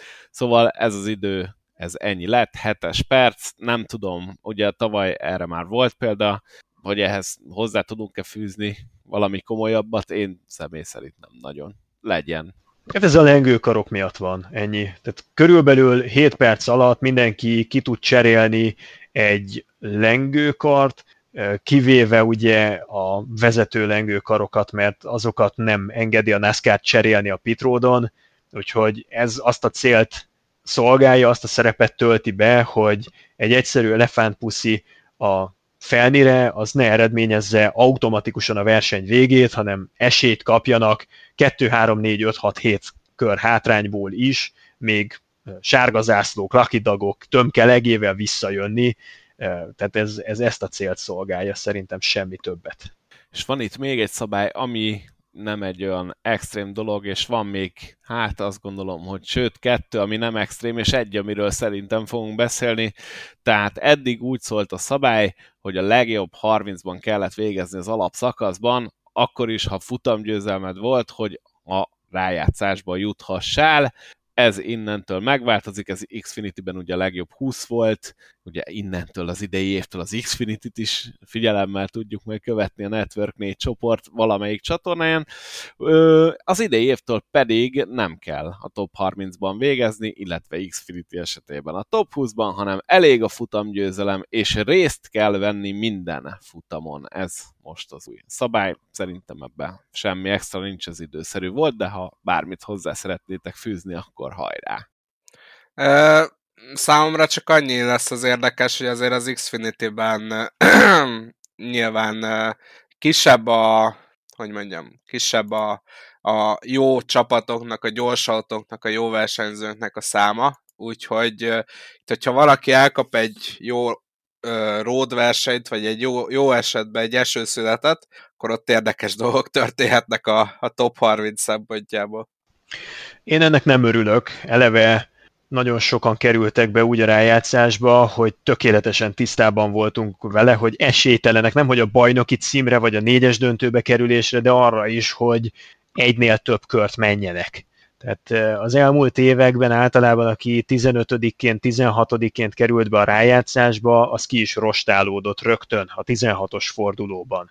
És nem hiányzik szerintem így hat darab Super Speedway verseny, amiből ugye öt esik az alapszakaszba, meg egy csomó rótpálya, a városi pálya mellett, még az esőfutamok is, tehát nem hiányzik, hogy kicsúszik valakinek egy teljesen bemákolt futamgyőzelem, egy, egy ilyen Justin Haley-szerű eső által félbeszakított verseny, vagy egy Trevor Bain féle Daytona 500 győzelem esetén, én nekem nem hiányzik az, hogy egy olyan értékes helyet foglaljanak el a rájátszás 16-os mezőnyéből, ami biztos, hogy semmi más, csak a hézak kitöltésnek a szerepét tölti be. Sem, semmi másra nem alkalmas az a versenyző ott, mert úgyis ki fog esni, hogyha nincsen a legjobb 30-ban az alapszakaszban, akkor őnek is semmi keresni valója nincsen a rájátszásban.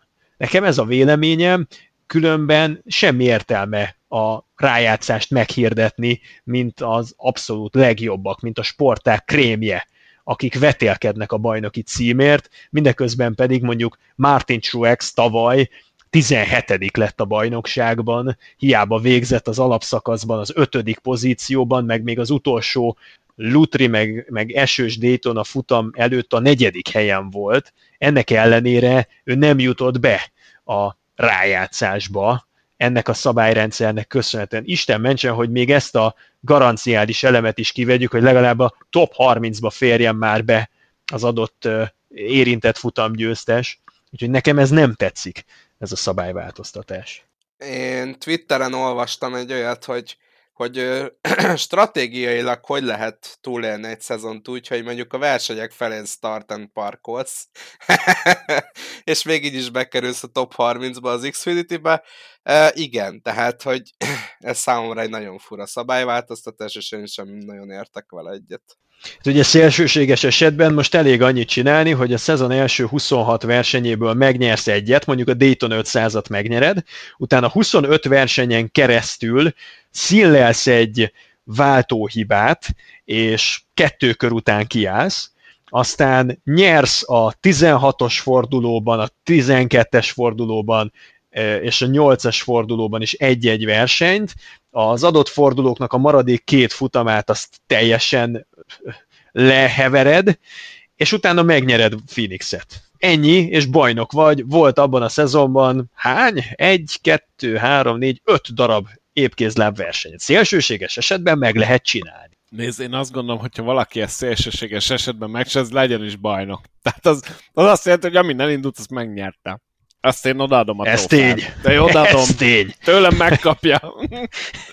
ha valaki ezt összehozza ebbe a bajnokságban, én még utána éven is kihirdetném bajnoknak, mert ez nagyon nem egyszerű. Jó, egyébként értem, hogy honnan jössz annyi még, hogy az Xfinity-ben a legjobb 20-ban kellett lenni, nem a 30-ban, ugye ott azért annyira nem népes a mezőny, mint a kábban. És akkor megyünk tovább. Még egy érdekes és egy nagyon fontos szabálymódosítás. Ugye megérkeztek a, hát hogy fogalmazzam szépen, hangcsökkentők, hangtompítók a, a kipufogókkal kapcsolatosan, ugye ez Chicago utcai versenyre, illetve a most megrendezett Coliseumra vonatkozott. Hogy láttátok ezeket a módosításokat? Hatalmas hisztéria volt e körül is.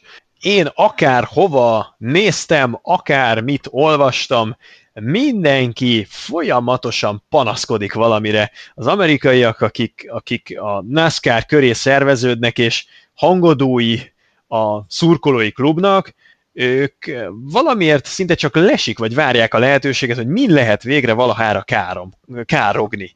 És most ez a, ez a mufflers bevezetés, ez, ez megint kiverte a biztosítékot a puritánoknál.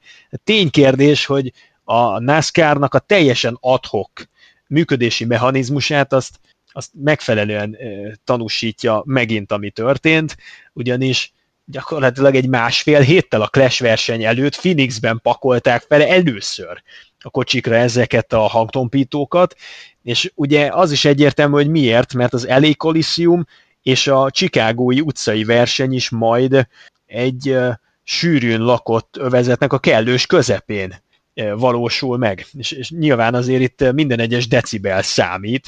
A Chicagói Művészeti Múzeum, ami mellett fognak körözni, az már jó előre jelezte, hogy itt olyan műalkotások lógnak a falakon, amik nem biztos, hogy ezt a rezgést és hanghatást olyan nagyon jól fogják tolerálni, és a NASCAR kielégítve ezeket az elvárásokat megpróbálja a hangtompítókat, na de ez nem azt jelenti ám, hogy innentől kezdve a légyzümmögést is meg lehet hallani, vagy mint a Formula E úgy nyikorognak a kocsik, tehát ez azért nem egészen, e, itt e, a, a tények azok elég makacs dolgok, tehát a hetedik generációs autó sokkal hangosabb volt, mint a hatodik generációs kocsi.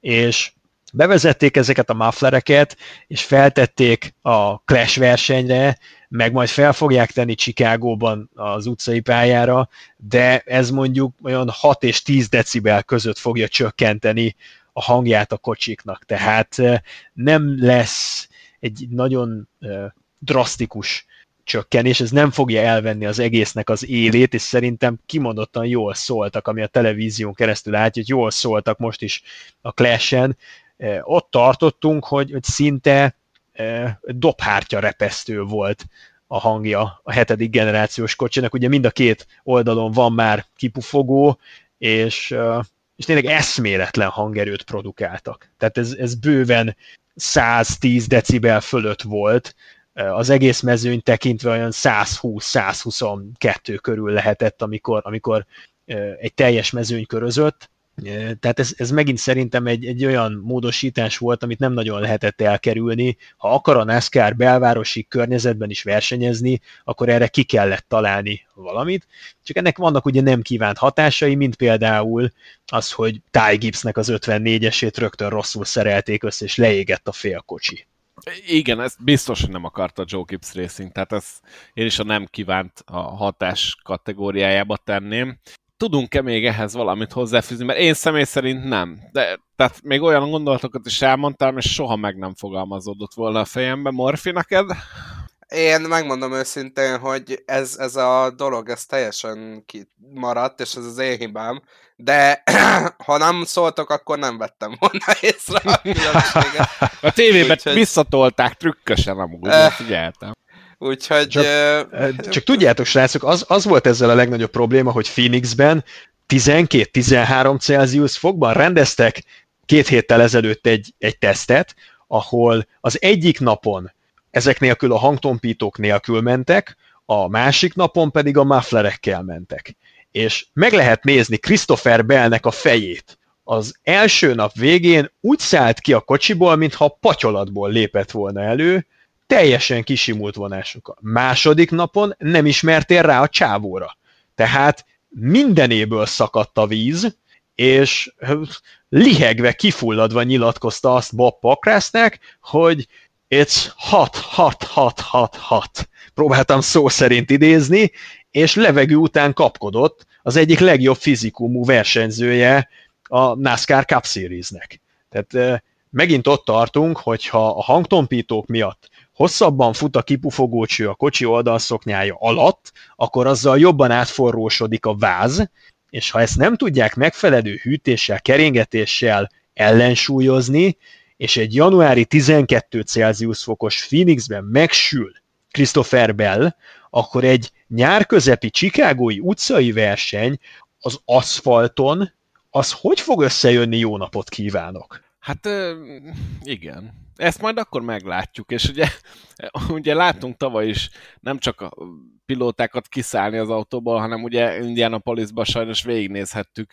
egy pilóta komplet szenvedését a, a szomjúságtól és a gyakorlatilag túlmelegedéstől. Ez semmiket nem fog segíteni, én ezt, én ezt abszolút aláírom.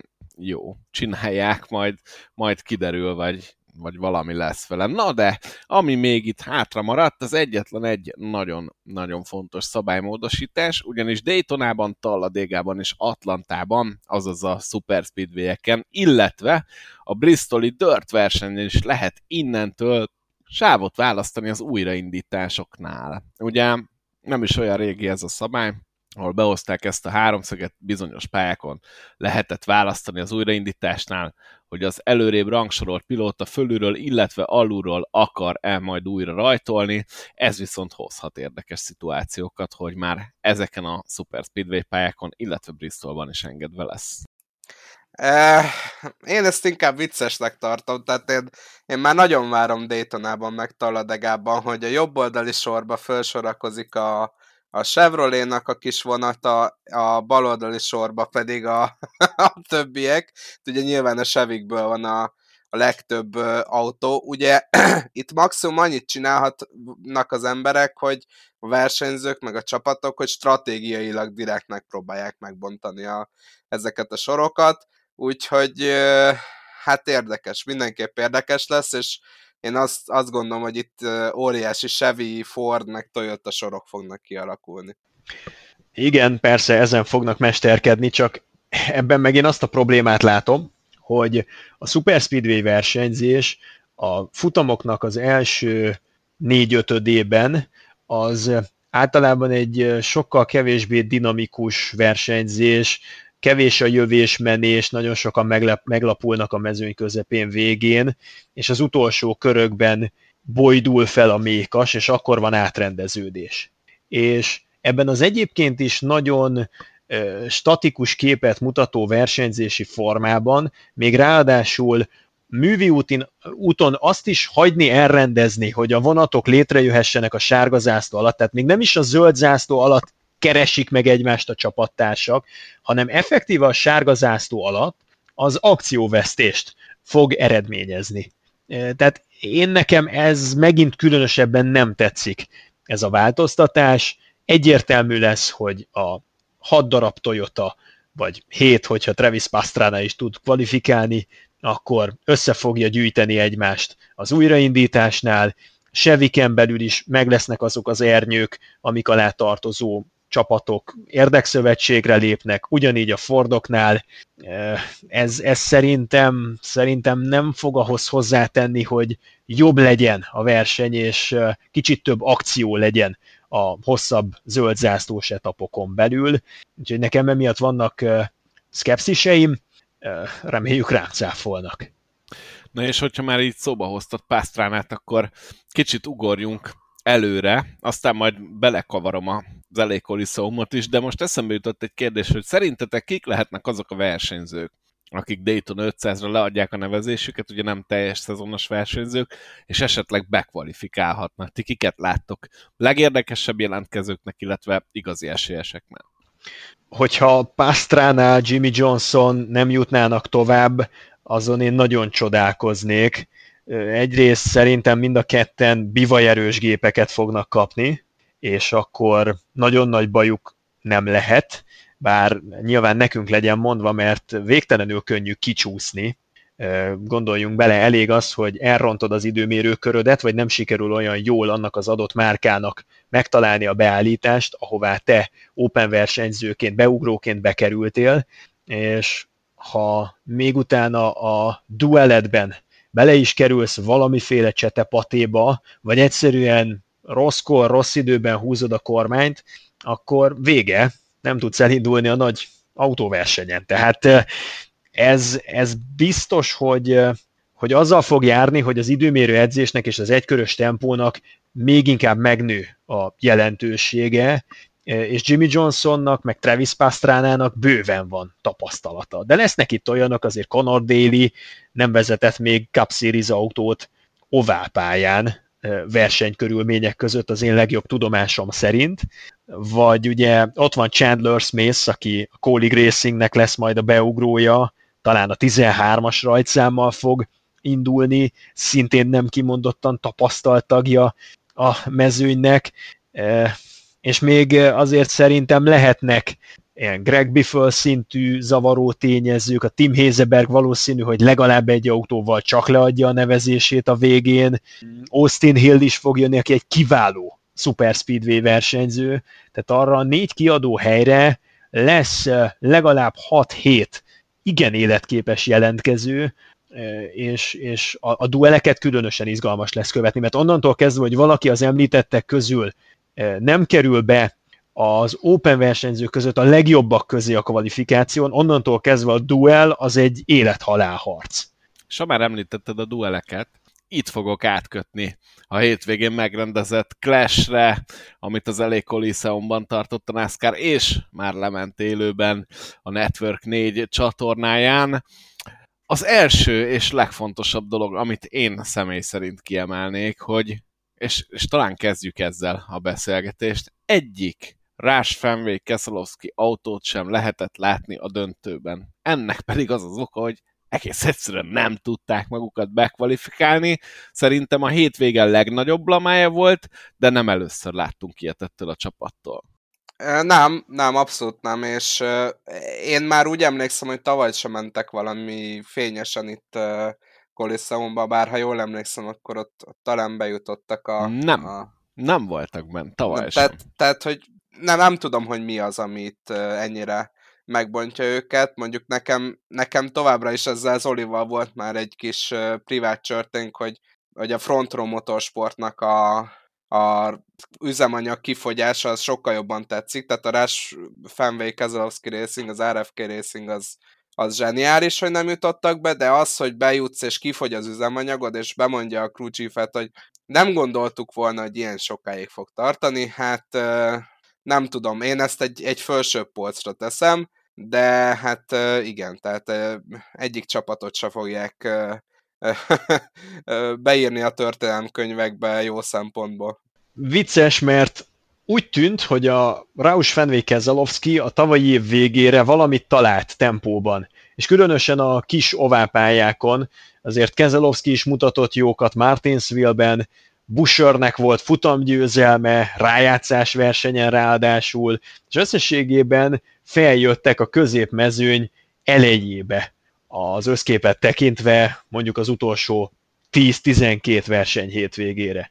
És ezt a két lépést előre mutatványt, ezt most két lépést hátra mutatványjal folytatták, mert Kezelovszkék olyan szinten el voltak tévedve ezen a hétvégén, azt csodálom, hogy nem az óramutató járásával e, megegyező irányban közlekedtek a clash Tehát e, szürreális volt. Néztem a szabad edzéseket, és Kezelovszki azt mondta, hogy se fékezni nem tudta az autót, se fordítani, se gázt adni neki, semmit nem tudott kezdeni az autóval. Azt még az ember megértette, hogy tavaly például a Clash versenyre, ami a hetedik generációs autónak az első bevetése volt, Baba Valaszék úgy érkeztek, hogy tulajdonképpen abszolút nem ismerték a kocsit, most kapták meg, most szerelték össze, mit csináljunk, mit csináljunk, tegyünk rá egy speedway beállítást, egy nagyobb pályára való beállítást, és akkor az legyen egy referencia, aztán elindulunk vagy balra, vagy jobbra. Hát nyilván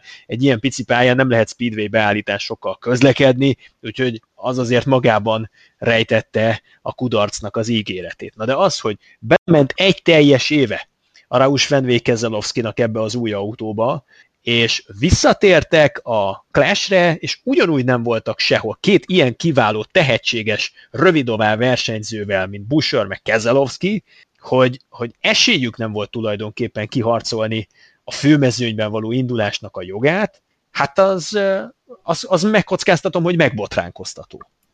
Na jó, mondjuk az ő védelmükben mondanám, hogy azért volt itt egy csészeli ott féle 9-es csapat is, ami hát gyakorlatilag én már azt se értettem, hogy hogy a fenébe sikerült elbukdácsolni a, a döntőig, de aztán hát ugye a, a fináléban meg gyakorlatilag kört körre kaptak.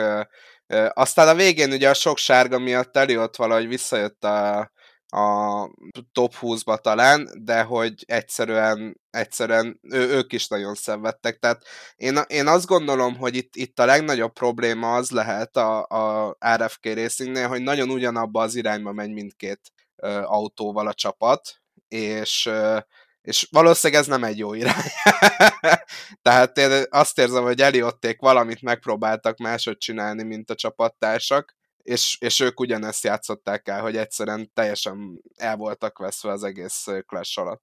És most egy nagyon uh, komoly bombát fogok ledobni közétek. Az a hír járja, hogy a NASCAR esetleg lehetségesen talán fontolóra veszi, hogy ebből az elég Coliseum féle clashből pontozásos versenyt csinálna, hogyha az Autoclub Speedway átalakítása ugye nem készül el időben, és akkor szerintem ez lehet az az Achilles sarka ennek a futamnak, ahonnan elkezdhetjük megtámadni, és ízig-vérig szétszedhetjük, mert én egyáltalán nem vagyok jó véleménnyel erről a most látott futamról, de akkor közelítsük innen, ami szerintem egy brutális látószög. El tudnátok ezt fogadni, amit most láttunk a hétvégén, pontozásos versenyként? Nem, nagyon röviden és tömören nem ez ugye a, a milyen volt a verseny, amit láttunk kérdés. Lett volna egy kis kanyarral, ugye?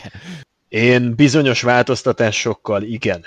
És akkor ezt fejtsük ki egy kicsit. Na jó, de jó, hogy, miért? hogy, hogy, hogy, szűköt, hogy szűkíted le a mezőnyt? Uh, uh, Nekem tetszett, amit láttam az előfutamokban. Az kifejezetten fogyasztható volt, kilenc versenyző vett részt mindegyik előfutamon, és közülük a legjobb öt jutott tovább, és viszonylag hosszú zöldzászlós etapok voltak, amennyire egy 25 körös versenyen hosszú zöldzászlós etap lehet, de nem az zajlott, mint amit láttunk a főversenynek a második fele részében, hogy kettő kört nem tudtak menni sárga zászló nélkül, és nem volt 50 km per óra az egész versenynek az átlagsebessége. Tehát Na igen, 9 de teljesen jól, fogyaszthatóan el tudnak versenyezni ezen a pályán, 27-en nem. Ilyen egyszerű. Na de várjál, mert hogyha ez pontozásos futam, akkor nem hogy 27-en, de még többen lennének a De ezt pályán. ki mondta? Tehát miért kell azt feltételezni, hogy pontszerző verseny csak az lehet, amiben mind a 36 csárteres csapat odáll a rajtvonalra. De ezt jelenleg Tehát a simán- NASCAR mondja, nem? Nem, nem, nem. Tehát simán lehetne a 36 versenyhétvégéből, ami ugye a pontszerző futamokat tömöríti, egy olyan versenyhétvége, ahol előfutamok, selejtezők rostálják meg a mezőnyt. Nekem tetszik ez a lebonyolítás, nézzük meg, hogy egy egykörös kvalifikáción mi az erős sorrend, az alapján rakjuk be mondjuk 9 fős előfutamba a csapatokat, és akkor mondjuk elbúcsúzunk mindegyik előfutamban az utolsó két helyezettől, rögtön megvan a utolsó nyolc helyezett, tehát mondjuk akkor a 28. helytől lefelé kialakult a végső sorrendünk. És aztán megyünk tovább. A következő körben is kiesik a következő a középdöntő mezőnyéből minden egyes ilyen középdöntős futamnak az utolsó két helyezettje. És addig menjünk, amíg nem maradnak már csupán tizen, és az utolsó tíz talpon maradt versenyzőt, azt meg ráeresztjük egy utolsó ö, nagy hajrára. Igen, ezt hívják egyébként heat racingnek, tehát hogy ez nem egy uh, új találmány lenne. Így van, hát És nem ez a- most találom ki. Persze, persze, csak hogy ez a dirt versenyzésben egy teljesen bevett versenyzési forma, ugye a, a salak versenyzésben, a salak autóversenyzésben Amerikában, de ha megnézed, a, például a Bristoli dirt futamot, ott sem ez a rendszer van, hanem komplet rángedik a mezőnyt. Miért gondolod, hogy itt esetleg ezt választaná NASCAR? Nekem tetszik az elméletet, félre ne érts, nem megtámadni akarlak, de ilyen alapon egyébként szerintem sokkal fogyaszthatóbb versenyt látnánk például Bristolban is a dörtön.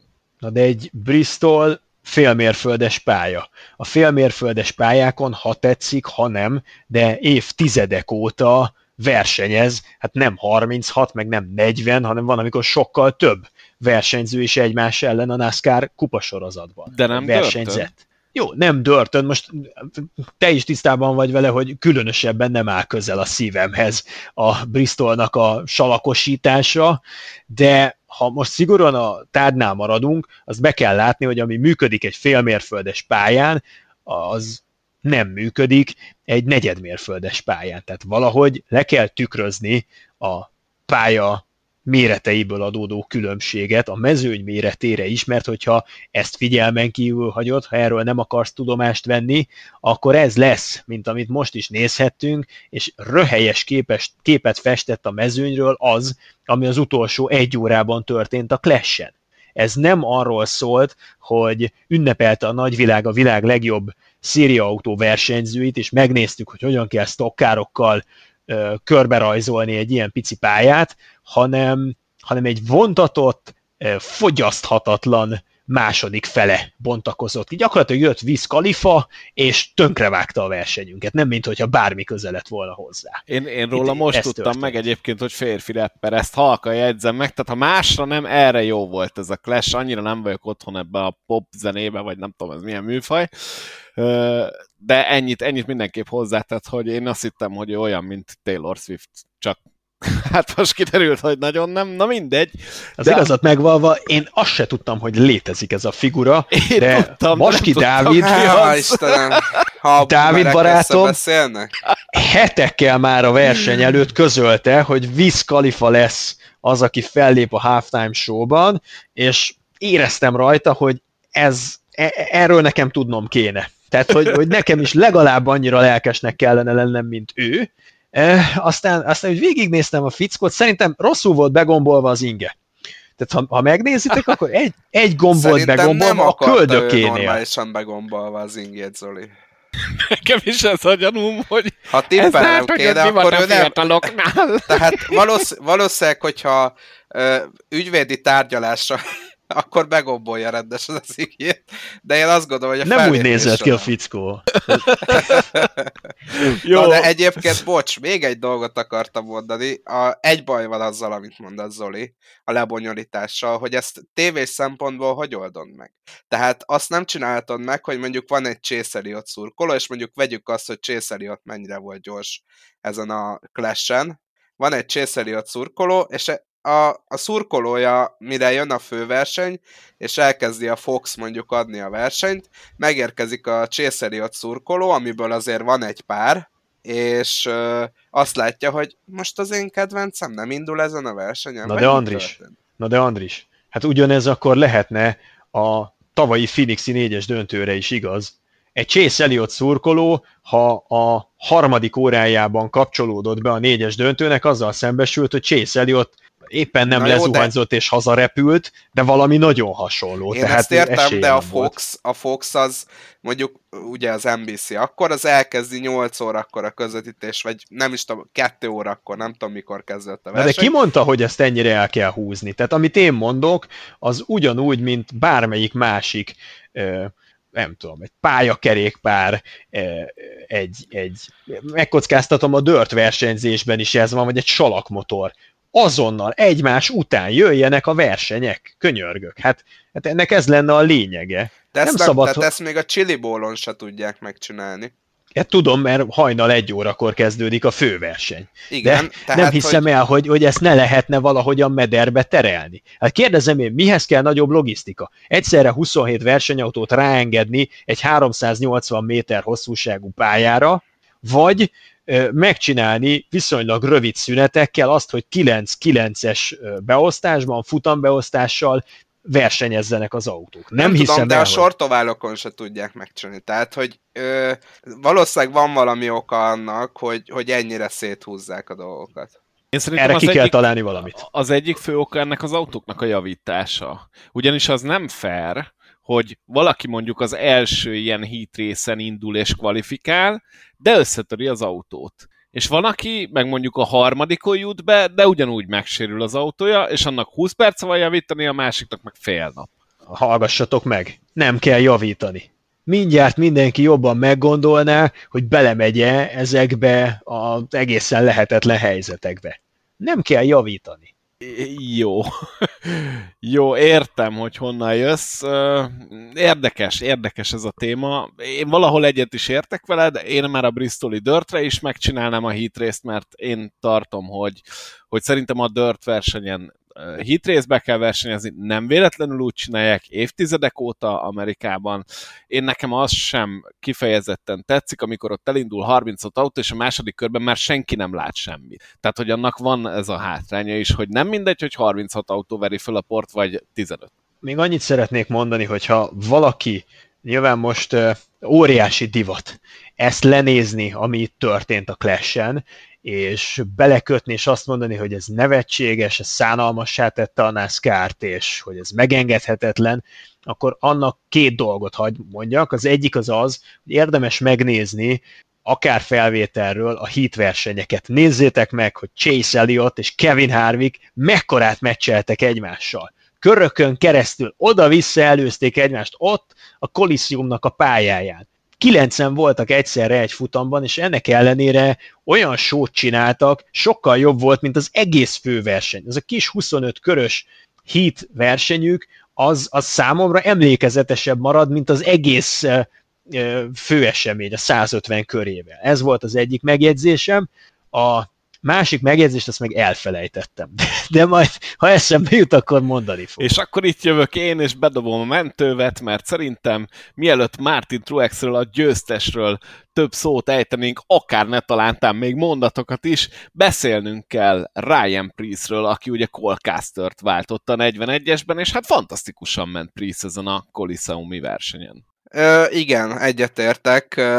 Itt volt egy kis vitánk a az egyik kommentátortársaddal, Baski kollégával, hogy Priestnek vajon már akkor technikai gondja volt, amikor megelőzte őt Truex, mert én azon a véleményem voltam, hogy az még egy tiszta előzés volt, és amikor, amikor utána ugye visszaesett a második helyre, akkor volt az a nagyon nagy belassulás a Priestnek, úgyhogy nem, nem tudom, erről lehet, hogy ti többet tudtok. Én nekem az volt az egyetlen pozitívum a, ennek a versenynek, hogy jó, vitatható, hogy most Priest vagy Truex volt a gyorsabb, de véleményem szerint a leggyorsabb autó nyerte ezt a versenyt, és szerintem Truex teljesen megérdemelten lett a Clash 2023-as győztese. Egyetértek. Ha ezt a versenyt nem Truex vagy Priest nyeri, akkor nagyon nehéz megmagyarázni, hogy ennek bármiféle értelme volt, hogy ezt megrendezték. már sportszakmai szempontból, mert azt értem, hogy demográfiai csoportokat mozgatott meg olyan helyeken, ahol nem szokott megmozgatni a NASCAR demográfiai csoportokat, fiatalokat, városiakat, Los Angelesieket, ez, ez nagyon nagy dolog. Ettől függetlenül Priest és Truex elvitték a sót. Priestnek, ha jól tudom, az üzemanyag szivattyúja hibásodott meg, és emiatt csúszott vissza. Azt megmondom őszintén, én sem tudom, hogy már a Truex féle előzésnél jelentkeztek a problémák. Szerintem igen, de ezt csak érzésre mondom, tehát ezt nem, nem tudom semmilyen módon alátámasztani. Öröm volt nézni Ryan Priest, tehát tényleg én amellett érveltem, hogy ha Colcaster és közte kell választani, akkor Priest megérdemel egy esélyt ebben a 41-esben, és amennyire kiindulási pontnak tekinthető a Clash, annyira igazolta ezeket a hozzáfűzött reményeket, nyilván nem ezen fog eldőlni a dolog, mellé kell még tenni mondjuk, ha nem is 37 nagyon jó hétvégét, de egy 30-at biztosan annak érdekében, hogy ő megőrizze ezt az állást. Ne feledjük, hogy olyanok lesznek szabadügynökök ebben a szezonban, mint például Ross Chastain, vagy Alex Bowman, vagy éppen hát látok lehetőséget arra, hogy Todd Gilliland is elérhetővé váljon. Tehát a Stuart House Racingnek a megürülő négyesére és a 41-esére arra elég sokan fognak pályázni. Priestnek meggyőzőnek kell lennie, nem is kezdődhetett volna jobban a szezon annál, mint amit láttunk tőle. Direkt nem fogom fölhozni Colcastert, de ebben a 41-es autóban én már láttam olyat, hogy pilóta jól ment, és a csapat, illetve és per kötőjel vagy technikai hiba elvette ezt az eredményt. Én csak nagyon kívánom Priestnek, hogy ne ugyanebbe a cipőbe kelljen végigjárni az egész szezont. Jelenleg én ugyanazt láttam, mint tavaly egyes futamokon, de ebben ne is vegyünk vele, mert tényleg nem akarom most ezt az adást is szétrolkodni. Martin Truex diadalmaskodott, és igazából, ahogy már elmondtuk, megérdemelten, ám bátor Truex életében történtek változások, ezt ki szeretnétek-e fejteni, illetve akarunk-e még beszélni Truex egyébként szerintem fantasztikus teljesítményéről? Hagyjuk a magánéletét szerintem. Tehát megvan neki épp elég baja, hagyjuk a magánéletét. Truex szerintem tavaly is sokkal jobban ment, mint amennyi kreditet kapott érte. Az, hogy az alapszakaszt, ha nincsen az a Daytonai esőzés, és a mindent elsőprő Big van, akkor a negyedik helyen fejezte volna be, az szerintem önmagáért beszél. Volt vagy négy verseny, ahol domináns autóval, domináns futamon nem tudtak győzni, ezer okra visszavezethető, hogy miért nem de én nem láttam azt, hogy Martin Truexnek leáldozott volna akár a talentuma, akár az éjsége, vagy a versenyképessége, és teljesen benne van a pakliban az, hogy, hogy az idei egy jó kis lepattanózó szezon lesz, amikor visszatér legalább olyan szintre, mint ahol mondjuk 2020-ig, 21-ig volt. Úgyhogy Úgyhogy szerintem Truexnek önbizalomnövelőnek nagyon jókor jött, időzítését tekintve nagyon jókor jött. Ne felejtjük, egy évvel ezelőtt a Dayton 500-on ő nyerte az első és a második szakaszt is. Soha életében nem nyert még Super Speedway futamot, de az azért milyen szép lenne, hogyha azt, amit megkezdett a nulladik számú versenyen, az Daytonában tudná folytatni. Ennyire viszont még nem menjünk előre, ezt majd a fantasy tippeknél. Még egy dolog, ugye említetted a megüresedő négyest, hát ez azért van, mert Kevin Harvick már a szezon, már a szezon előtt bejelentette a visszavonulását, és hogyha jól emlékszem, akkor az előző adásban erről egy pár mondatot el is ejtettünk, csak senkinek ne legyen furcsa, aki esetleg most kezd NASCAR-t nézni, az lehetőleg ne Kevin Harvickot válassza kedvenc pilótájának, vagy legalábbis legyen tisztában azzal, hogy csak ezt a szezont fogja már a rutinos öreg rókától látni, és hát ez volt akkor a Clash, és evezünk mókásabb vizek felé, és itt át is adnám a szót neked majd, Zoli. Annyit mondanék a következő hírünkhöz, hogy Kyle Busch és a fegyver. És akkor kérlek, meséld el, hogy milyen incidensbe is keveredett Kyle Busch. Megint csak olyan helyzet, amiben ki más, mint Kyle Busch tud egyedül belekeveredni. A Mexikóban járt egy pár napos családi nyaraláson, valamikor január végén, amikor éppen szállt volna fel a repülőgépre, ami visszafelé tartott az amerikai Egyesült Államokba, és akkor észlelték a hatóságok, hogy lőfegyvert tart magánál. Ha minden igaz, akkor egy pisztolyt eh, a táskájában találták meg, és eh, hát rögtön őrizetbe is vették Kyle Bush-t, aki együttműködött a hatóságokkal, kapott állítólag három és fél év börtönt, és valamivel több mint ezer dollár pénzbüntetést, nyilván amiatt, hogy ugye visszaélésszerűen birtokolta és vitte be Mexikó területén belülre ezt a lőfegyvert, e, aztán e, nyilván kifizette a büntetést, és így szabadon engedték. E, ennek is annyi rétege van ennek a, a kájbusféle jelenségnek, és ennek az egész históriának, de nekem a kedvencem az az volt, az a közlemény, amit közzétett, és abból a közleményből ugye az jön le, ha az első bekezdést elolvassátok, hogy Kyle Bush tökéletesen tisztában van a felelős és jogszabályszerű lőfegyver birtoklás szabályaival, kritériumaival, követelményeivel, és elismeri, hogy hibát követett el, mikor véletlenül benne hagyta a táskájában a lőfegyver. De aztán úgy folytatja, hogy fogalma nem volt a mexikói jogról, és egyáltalán nem állt szándékában illegálisan bevinni lőfegyvert Mexikó területén belülre. Tehát magyarul az első bekezdés arról szól, hogy ő egy felelős fegyvertartó, aki nyomon követi a szabályoknak az alakulását, és mindent megtesz annak érdekében, hogy a törvény betűje szerint birtokolja a lőfegyverét. A következő mondatban meg kiderül, hogy úgy utazott el egy idegen országba, hogy fogalma nem volt a fegyvertartási szabályokról, és még az se tűnt fel neki, hogy azt a táskát viszi magával, amiben legutoljára a fegyverét elrejtette. Tehát ez, ez megint egy olyan akkora mujaság, hogy az űrből is lehet látni. Mindannyiunkkal előfordult szerintem, hogy csináltunk már hülyeséget, de azért Kyle Busch nagyon gyakran csinál nagyon nagy hülyeségeket.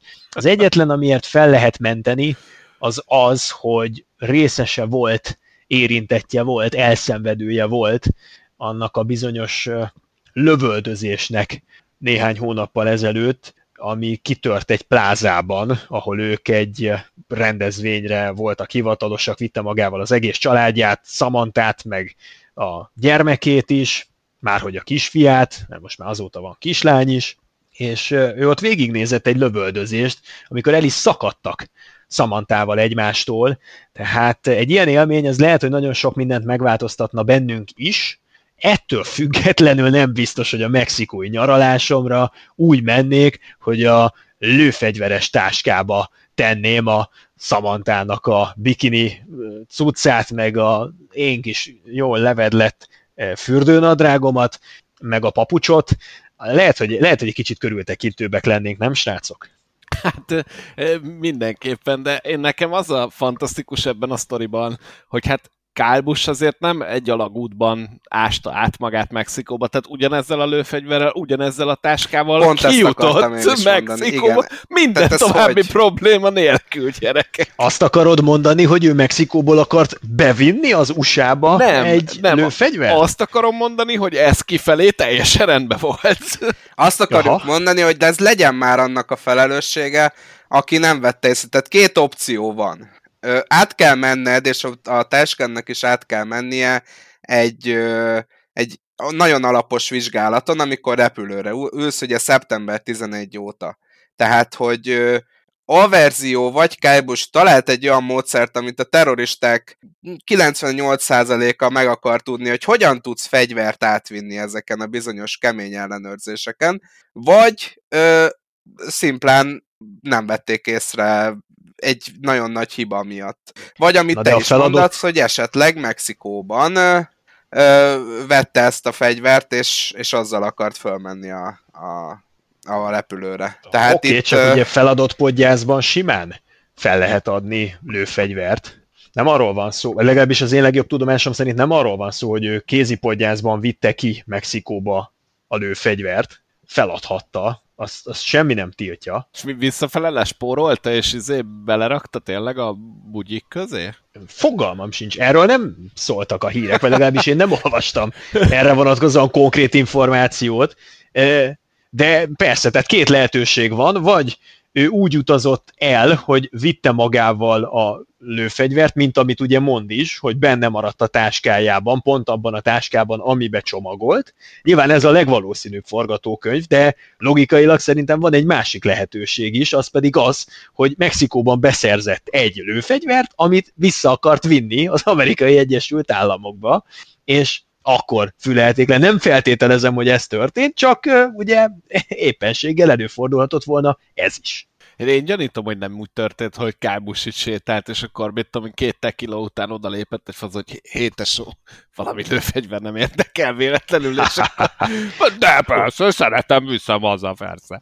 Hát nem gondolom, hogy ez Kábussal előfordult volna, én szerintem egész egyszerűen ez kifelé teljesen átcsúszott tehát ez, ezt egy per egyben nézték, vagy tényleg az, amit te mondasz, hogy kifelé föl volt adva podgyásznak, mindenki tudott róla, oké, okay, ott a podgyászok között úgyse tud vele mit csinálni, aztán majd a mexikói törvényekkel ő elbánik, ahogy akar, és visszafele meg tényleg az volt, hogy kivette ott, megvakarta vele a fülét, aztán betette az oknik közé, és hát a kézi podgyászba maradt. Más nem tudok elképzelni, igazából ez a két verzió van, de hogy, hogy ez kifele kiment, az szerintem szinte biztos erről jut eszembe.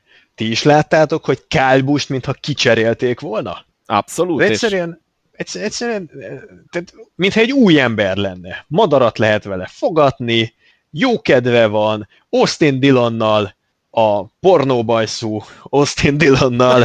Micsoda jelzők itt a podcastben. Mostanában, mostanában eh, annyira egy húron pendülnek, hogy öröm nézni, elkezdett érdeklődni a vadászat iránt is, Kyle Busch Ugye Azt a mondjuk látjuk család. a hírből is. Na jó, mondjuk, mondom, hogy... mondjuk srácok, volt egy ember, akinek sikerült Kálbusnál kihúzni a gyufát, Joey Logano-nak. Tehát azért, azért nem kell félteni Joey Logano-t attól, hogy ő, ő be tud nyúlni az emberek bőre alá, és hát ugye a, a Clash-hez visszakanyarodva, ugye nagy öribari volt a, a kommentátori fülkében Kyle Busch és Joey Logano között a, a Heat versenyeknél, majd uh, fogta magát uh, Joey Logano, és annak rendje és módja szerint olyan szinten kilökte Kyle Busch-t, hogy én nem is értettem, hogy ott mit akart, na és akkor ezt teljesen kiverte Kyle Busch-nál a biztosítékot, és azt mondta, hogy, hogy hát nagyon kétarcú Joey Logano, tehát legközelebb azért ne jó pofizzon, hogyha direkt ki akarja örökni. És, erre, Joey, Joey Logano azt reagált, igen. hogy persze kétarcú vagyok. Úgy gondolom, hogy ez probléma? Nem.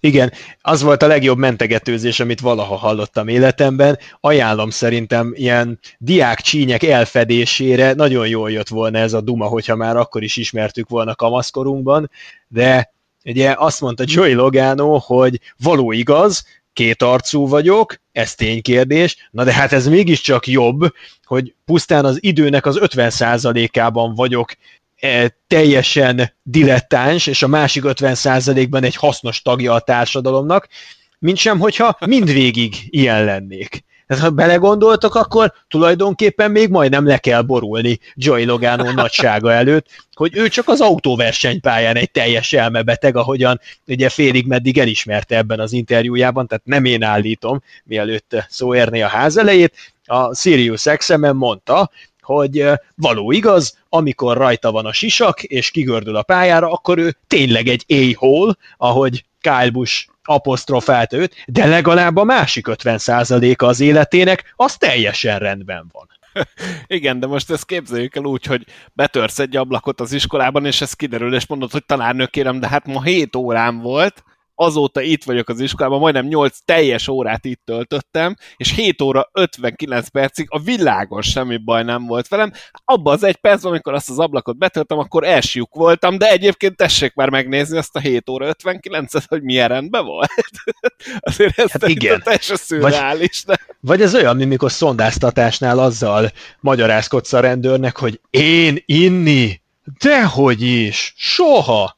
Hát csak amikor vezetek, de egyébként soha. De, vagy az, hogy de hát csak akkor így kezdtem el inni, amikor beültem az autóba. Addig nem ittam egyáltalán. Nagyon kemény egyébként, de ezt Joy Loganoról tavaly mi is megállapítottuk, hogy ilyen, meg hát az ő tulajdon barátai is elmondták egyébként a Race for the Championship nevű doku sorozatban, amit még mindig mélyen és nagyon ajánlok mindenkinek, ugye a 2022-es évad található benne, és idén pedig jön a folytatás. Na még egy hírünk maradt itt a fantazi előtt, és ezt akkor kicsit pörgessük be, mert hogy Zane Smith és Todd Gilliland hát nem is összeakadtak, de de Gillilandnek volt egy kis meglepetés, amit Zane Smith okozott, miután ugye Twitteren bejelentették, hogy hat versenyen a Cup Series-ben Zane Smith fogja vezetni a 38-ast, és erről Todd Gillilandet, hát úgy finoman szólva is elfelejtették tájékoztatni, aki pedig úgy reagált, hogy hát akkor arra a hat futamról megpróbál valahogy autót vagy ülést szerezni magának. Szerintem ez egy egészen elképesztő hír egyébként, hogy nem szólsz a pilótádnak, hogy amúgy hat versenyre ki lesz elszedve az autóból. Azért ezt kezeljük fenntartásokkal, tehát hallottunk már olyan sztoriról, hogy hát mi szóltunk, de igazából ők ezt nem akarták elfogadni, és aztán a csapat bejelentette, és akkor tudatosult, hogy fú, basszus, ez tényleg így van. Tehát kezeljük fenntartásokkal, nyilván minden sztorinak két oldala van, de én abszolút megértem, tehát Zane Smith olyan tehetség, akinek, hogyha a Front Row Motorsport nem ad lehetőséget, akkor valaki el fogja happolni a, az orruk alól. Úgyhogy hát érdekes, de nem meglepő a sztori. Engem meglepett a sztori, mindenki úgy könyvelte el Todd Gillilandet, mint a teljes menetrendes versenyzőjét a 38-asnak. Semmi jel nem utalt arra, hogy ez vita tárgya lehet. Nyilván nem tudom, hogy milyen szerződést írt alá Todd Gilliland és a Front Row Motorsports, tehát ennyire nem lett volna szabad, hogy Todd Gillilandet sokkolja a hír, ha nem volt aláírva teljes menetrendes 36 futamos szerződése.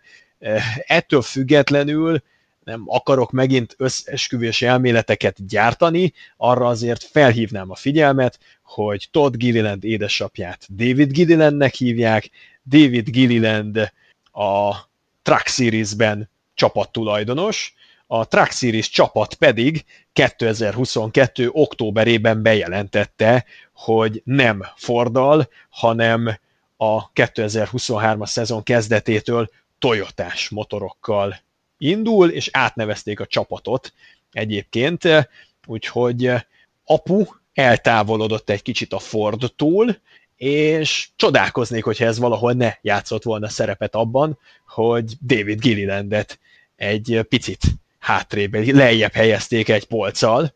Mm, nem egy szép dolog, mert, mert Todd Gilliland egy kimondottan tehetséges versenyző, ha elköveti azt a hibát a Front Row Motorsports, hogy elengedi, akkor szerintem egy nagyon kelendő portéka lesz, és akár sorban is állhatnak érte a csapattulajdonosok. Ténykérdés, Zane Smithnek lehetőséget kell biztosítani, de szerintem ő hosszú távon úgyis Brett Keselowski-nak a protezsáltja, mert Keselowski az egekig magasztalja minden egyes megnyilvánulásában Zane Smith-t, úgyhogy csodálkoznék, hogyha Zane Smith számára a Front Row Motorsportsnak a kupa programja lenne a célkitűzés. És itt bár ismételjük önmagunkat, de megint megbíználak titeket a feladattal, aki magára vállalja, hogy meséljük már el azt a sztorit, mert ez nekem annyira tetszik, ez a legszívmelengetőbb történet az utóbbi években a NASCAR-ból, hogy tényleg azért most próbálok azokhoz is szólni, akik most kapcsolódtak be a podcastbe, így még a második évad elején, a közepében nem lesz ilyen, úgyhogy tessék követni. De hogy emlékeztek olyanra, hogy Brad Keselowski esetleg fölhívta volna az én Smith-t valami okán és ezt, ezt ha nem bánod, Zoli, én ezt rád bíznám ezt a feladatot, mert ezt olyan szépen elmesélted már, de egy, tényleg egy nagyon picit ismételjük magunkat. Ja, figyelj, már nekem az emlékeim egyébként megkoptak, hogy pontosan hogy is volt ez. Hát a, ugye a Busher kezdte a jó nagy megforgásával a Coca-Cola 600-on, és akkor most erre gondolsz a, a múlt év nyári eseményekre? Arra gondolok, amikor felszabadult egy ülés egy versenyre, és jött egy telefon. Igen, hát ez, ez volt konkrétan. Ez, ez, ez. Igen, igen. De mi volt ez a telefonbeszélgetés? A szó szerint nem tudnám felidézni, hogy én hát erről mit olvastam ugye fél ott, évvel ezelőtt. Ott ugye arról volt szó, hogy Zane Smithnek erről nem szólt senki, és Brett Keselowski, aki egyébként Zane Smith személyes hogy mondjam, istene és bálványa, és imádja, és a kedvenc versenyzője, fölhívta telefonon, hogy mit csinálsz vasárnap, mert van itt egy kupaülés, és be kéne ülni az autóba, és általában ettől Zane Smith teljesen lehasalt, amit én egyébként el tudok fogadni, tehát mondjuk én is meglepődnék, hogyha a kedvenc pilótám fölhívna, hogy te figyelj már, van itt nálunk egy ülés, és be kéne pattanni, úgyhogy ez szerintem egy jó kis sztori. Ezen van. én is meglepődnék, hogyha téged felhívnának. Ugye? Ugye? Nem tudom, nekem ez annyira tetszik, ezt annyiszor fogom előni, amennyiszer csak lehet. Ez, ez fantasztikus sztori lehetett Smith oldaláról, és egy tényleg nagyon tehetséges fiatalemberről beszélünk. Én, én csípem Zane Smith-t, úgyhogy remélem, hogy meg fogja kapni a lehetőséget, illetve hát a jelek szerint megkapja a lehetőséget, és remélem, hogy élni is tud vele. No de... Azt hiszem, hogy azon a beugró futamán megverte Kezelovskit például. Konkrétan én is így emlékszem, igen. úgyhogy, úgyhogy az nem volt rossz, mert hát ugye mondjuk egy Chris Busher helyére érkezett, aki nem tudott részt venni ezen a futamon, úgyhogy igen, ott voltak egy pályán, egy kapos autóban, egy komoly csapatnál, úgyhogy én sok sikert kívánok Zane Smithnek, egy tényleg igazán jó forma fickóról beszélgetünk. Viszont beszélgessünk egy kicsit a közelgő Daytona 500-as futamról. Egy rossz hírt kell közölöm, addig valószínűleg nem veszünk fel podcastet, úgyhogy most tessék fülelni, mert most előjük a fantasy tippeket. 2023 NASCAR Cup Series első futam Daytona 500. Milyen versenyt vártok, és kit gondoltok olyan versenyzőnek, akit beraknátok a fantazitokba? Számomra Jimmy Johnson lesz az, akit uh, egyszer el fogok használni. Kétszeres Dayton 500 győztes, uh, uh, szerintem, szerintem egy jó pick lehet annak, aki spórolni akar a, a versenyzőivel. Hát ugye a szokásos, uh, szokásos elemek, Danny Hamlin, uh, Kezelowski esetleg, ugye ő mindig jól szokott szerepelni uh, a Super Speedway-eken, úgyhogy uh, mm, azt mondom, hogy, hogy a Danny Hamlin a legbiztosabb pick szerintem erre a Dayton 500-ra. Kérdés, hogy Danny Hamlin nem túl értékes-e ahhoz, hogy amikor csak tízszer használhatom egy alapszakaszban, ellőjem egy olyan versenyre, ahol egy nagyon picivel van több esélye nyerni, mint mondjuk a 16. legesélyesebb pilótának. Én ezt értem, de gyakorlatilag Danny Hamlin annyira biztos pick, amennyire biztos pick le, picket lehet választani a, a Super Speedway-eken. Te most meg akarsz lógni évelején. Én úgy érzem. Én? Nem, a Morphy ezekkel a. Danny Hamlin tippekkel, mert így akkor annyira szép kunkor volt benne, hogy hát, mint ahogy elhintettem Jimmy Johnson, ugye én Danny Hamlin. Tehát, hogy hogy, hogy jutottunk de, ide? De, már mindketten benne lesznek, a, tehát azért itt egy öt ja, Hogy te már rögtön van. adtál egy ajándékpikket, mert hogy igen, nincs igen, oda, értem, igen, igen, értem, igen, jó, Nem, ez, ez egy etető szerintem. Tehát igen, amikor, igen. ugye, egy etető. csak be, majd Hadd használjátok valamibe. Így, az első 12 hétben használjátok el az összes Kyle Larson, meg az összes Danny Hamlin-t, és aztán jövünk és megfordítjuk az alapszakaszt. Um, nyilván ez, ez olyan verseny, amire nagyon nehéz tippeket mondani, én, én, én ilyenkor azért előkerülök azokkal a személyekkel, akiket soha többet nem fogok használni az alapszakaszban. Hozzátenném egyébként, hogy mivel hat Super Speedway verseny van a, az évben, abból öt az alapszakaszban, mint azt már korábban megbeszéltük, ezért eh, elég szépen el lehet lavírozni, tehát ha valaki ambiciózus, akkor jön velem mondjuk egy Ricky Stenhouse Juniorral, aki ha agresszióról van szó, akkor soha nem fog a szomszédba menni. Hát én, én ugye úgy kereszteltem el, hogy a szegény ember Joey Logánója, ő Ricky Stenhouse Jr. Ez és jó! Én ezt tartom. Tehát eh, pontosan az ilyen típusú versenyek azok, amiket neki írtak. Ha valakinek nincsen semmiféle félelme aki, aki nem tart attól, hogy bele fog állni a falba, és neki is nagyon fog fájni a feje, és leromlik az életminőség, akkor az Ricky Stenhouse Jr. Tehát ő neki aztán semmi sem szent, lehetett látni, mint a mérgezett egér most is úgy ment, rohangált fel alá. Én, én biztos, hogy Ricky Stenhouse-t be fogom tenni a fantazimba, van kettő futamgyőzelme, ilyen pályatípusról, igaz 2017 óta nem nyert semmit, legfeljebb csak tapasztalatot, de a JTG Doherty Racing akkora nagy történet lenne, mint ide Lacháza. Mondok én most egy ilyen bravúros Dayton 500 tippet, és egyébként még nagyon, nagyon a szívem azt mondatja, olyan régóta készíti elő a Wood Brothers Racing a századik kupafutam győzelmét. Szerintem van arra esély, hogy egy újabb Dayton 500-zal fogják átlépni a tűzkeresztséget, miért ne az idei lenne a Wood Brothers éve, és akkor egy Harrison Burton. De csak egyet lehet mondani, Ricky Stenhouse, itt hallottátok először. Ez lesz az új szlogenünk, nem? Ö, jó, tehát akkor van egy Ricky Stenhouse juniorunk Zolitól, és van egy Jimmy Johnson, Danny Hamlin Morfitól, és akkor tőlem pedig megkapjátok a szokásos mondhatni szokásos tippet, ugyanis amióta ez az úriember a NASCAR Cup Series mezőnye minden egyes alkalommal mezőnyének tagja, így a pontos a mondat, minden egyes alkalommal benne volt a fantazimba, és minden egyszer rengeteg pontot hozott, sőt, tavaly azt hiszem a legtöbbet. Ez az úri ember pedig nem más, mint szerintetek? De kicsit túloztam a statisztikákkal, mert az Austin Szindrik és tavaly volt először a NASCAR Cup Series mezőnyének tagja, de én Szindriket be fogom rakni idén is. Ugye azzal húztam el évelején a fantazima ezzel a Szindrik tippel, és ennek tiszteletére én mindenképpen ajánlom Austin Szindriket, aki képes a csapattársát a falra passzírozni, majd utána egy teljesen közepes vagy annál rosszabb szezont lehozni, azt szerintem Daytonában megint elő fogja venni a képességének legjavát, és fölveszi a kesztyűt a mezőnnyel. Nekem ez tetszik, bár nem is tudom, azért a Danny Hamlinen kívüli Dayton 500 címvédés, az, az nagyon vissza kell révedni.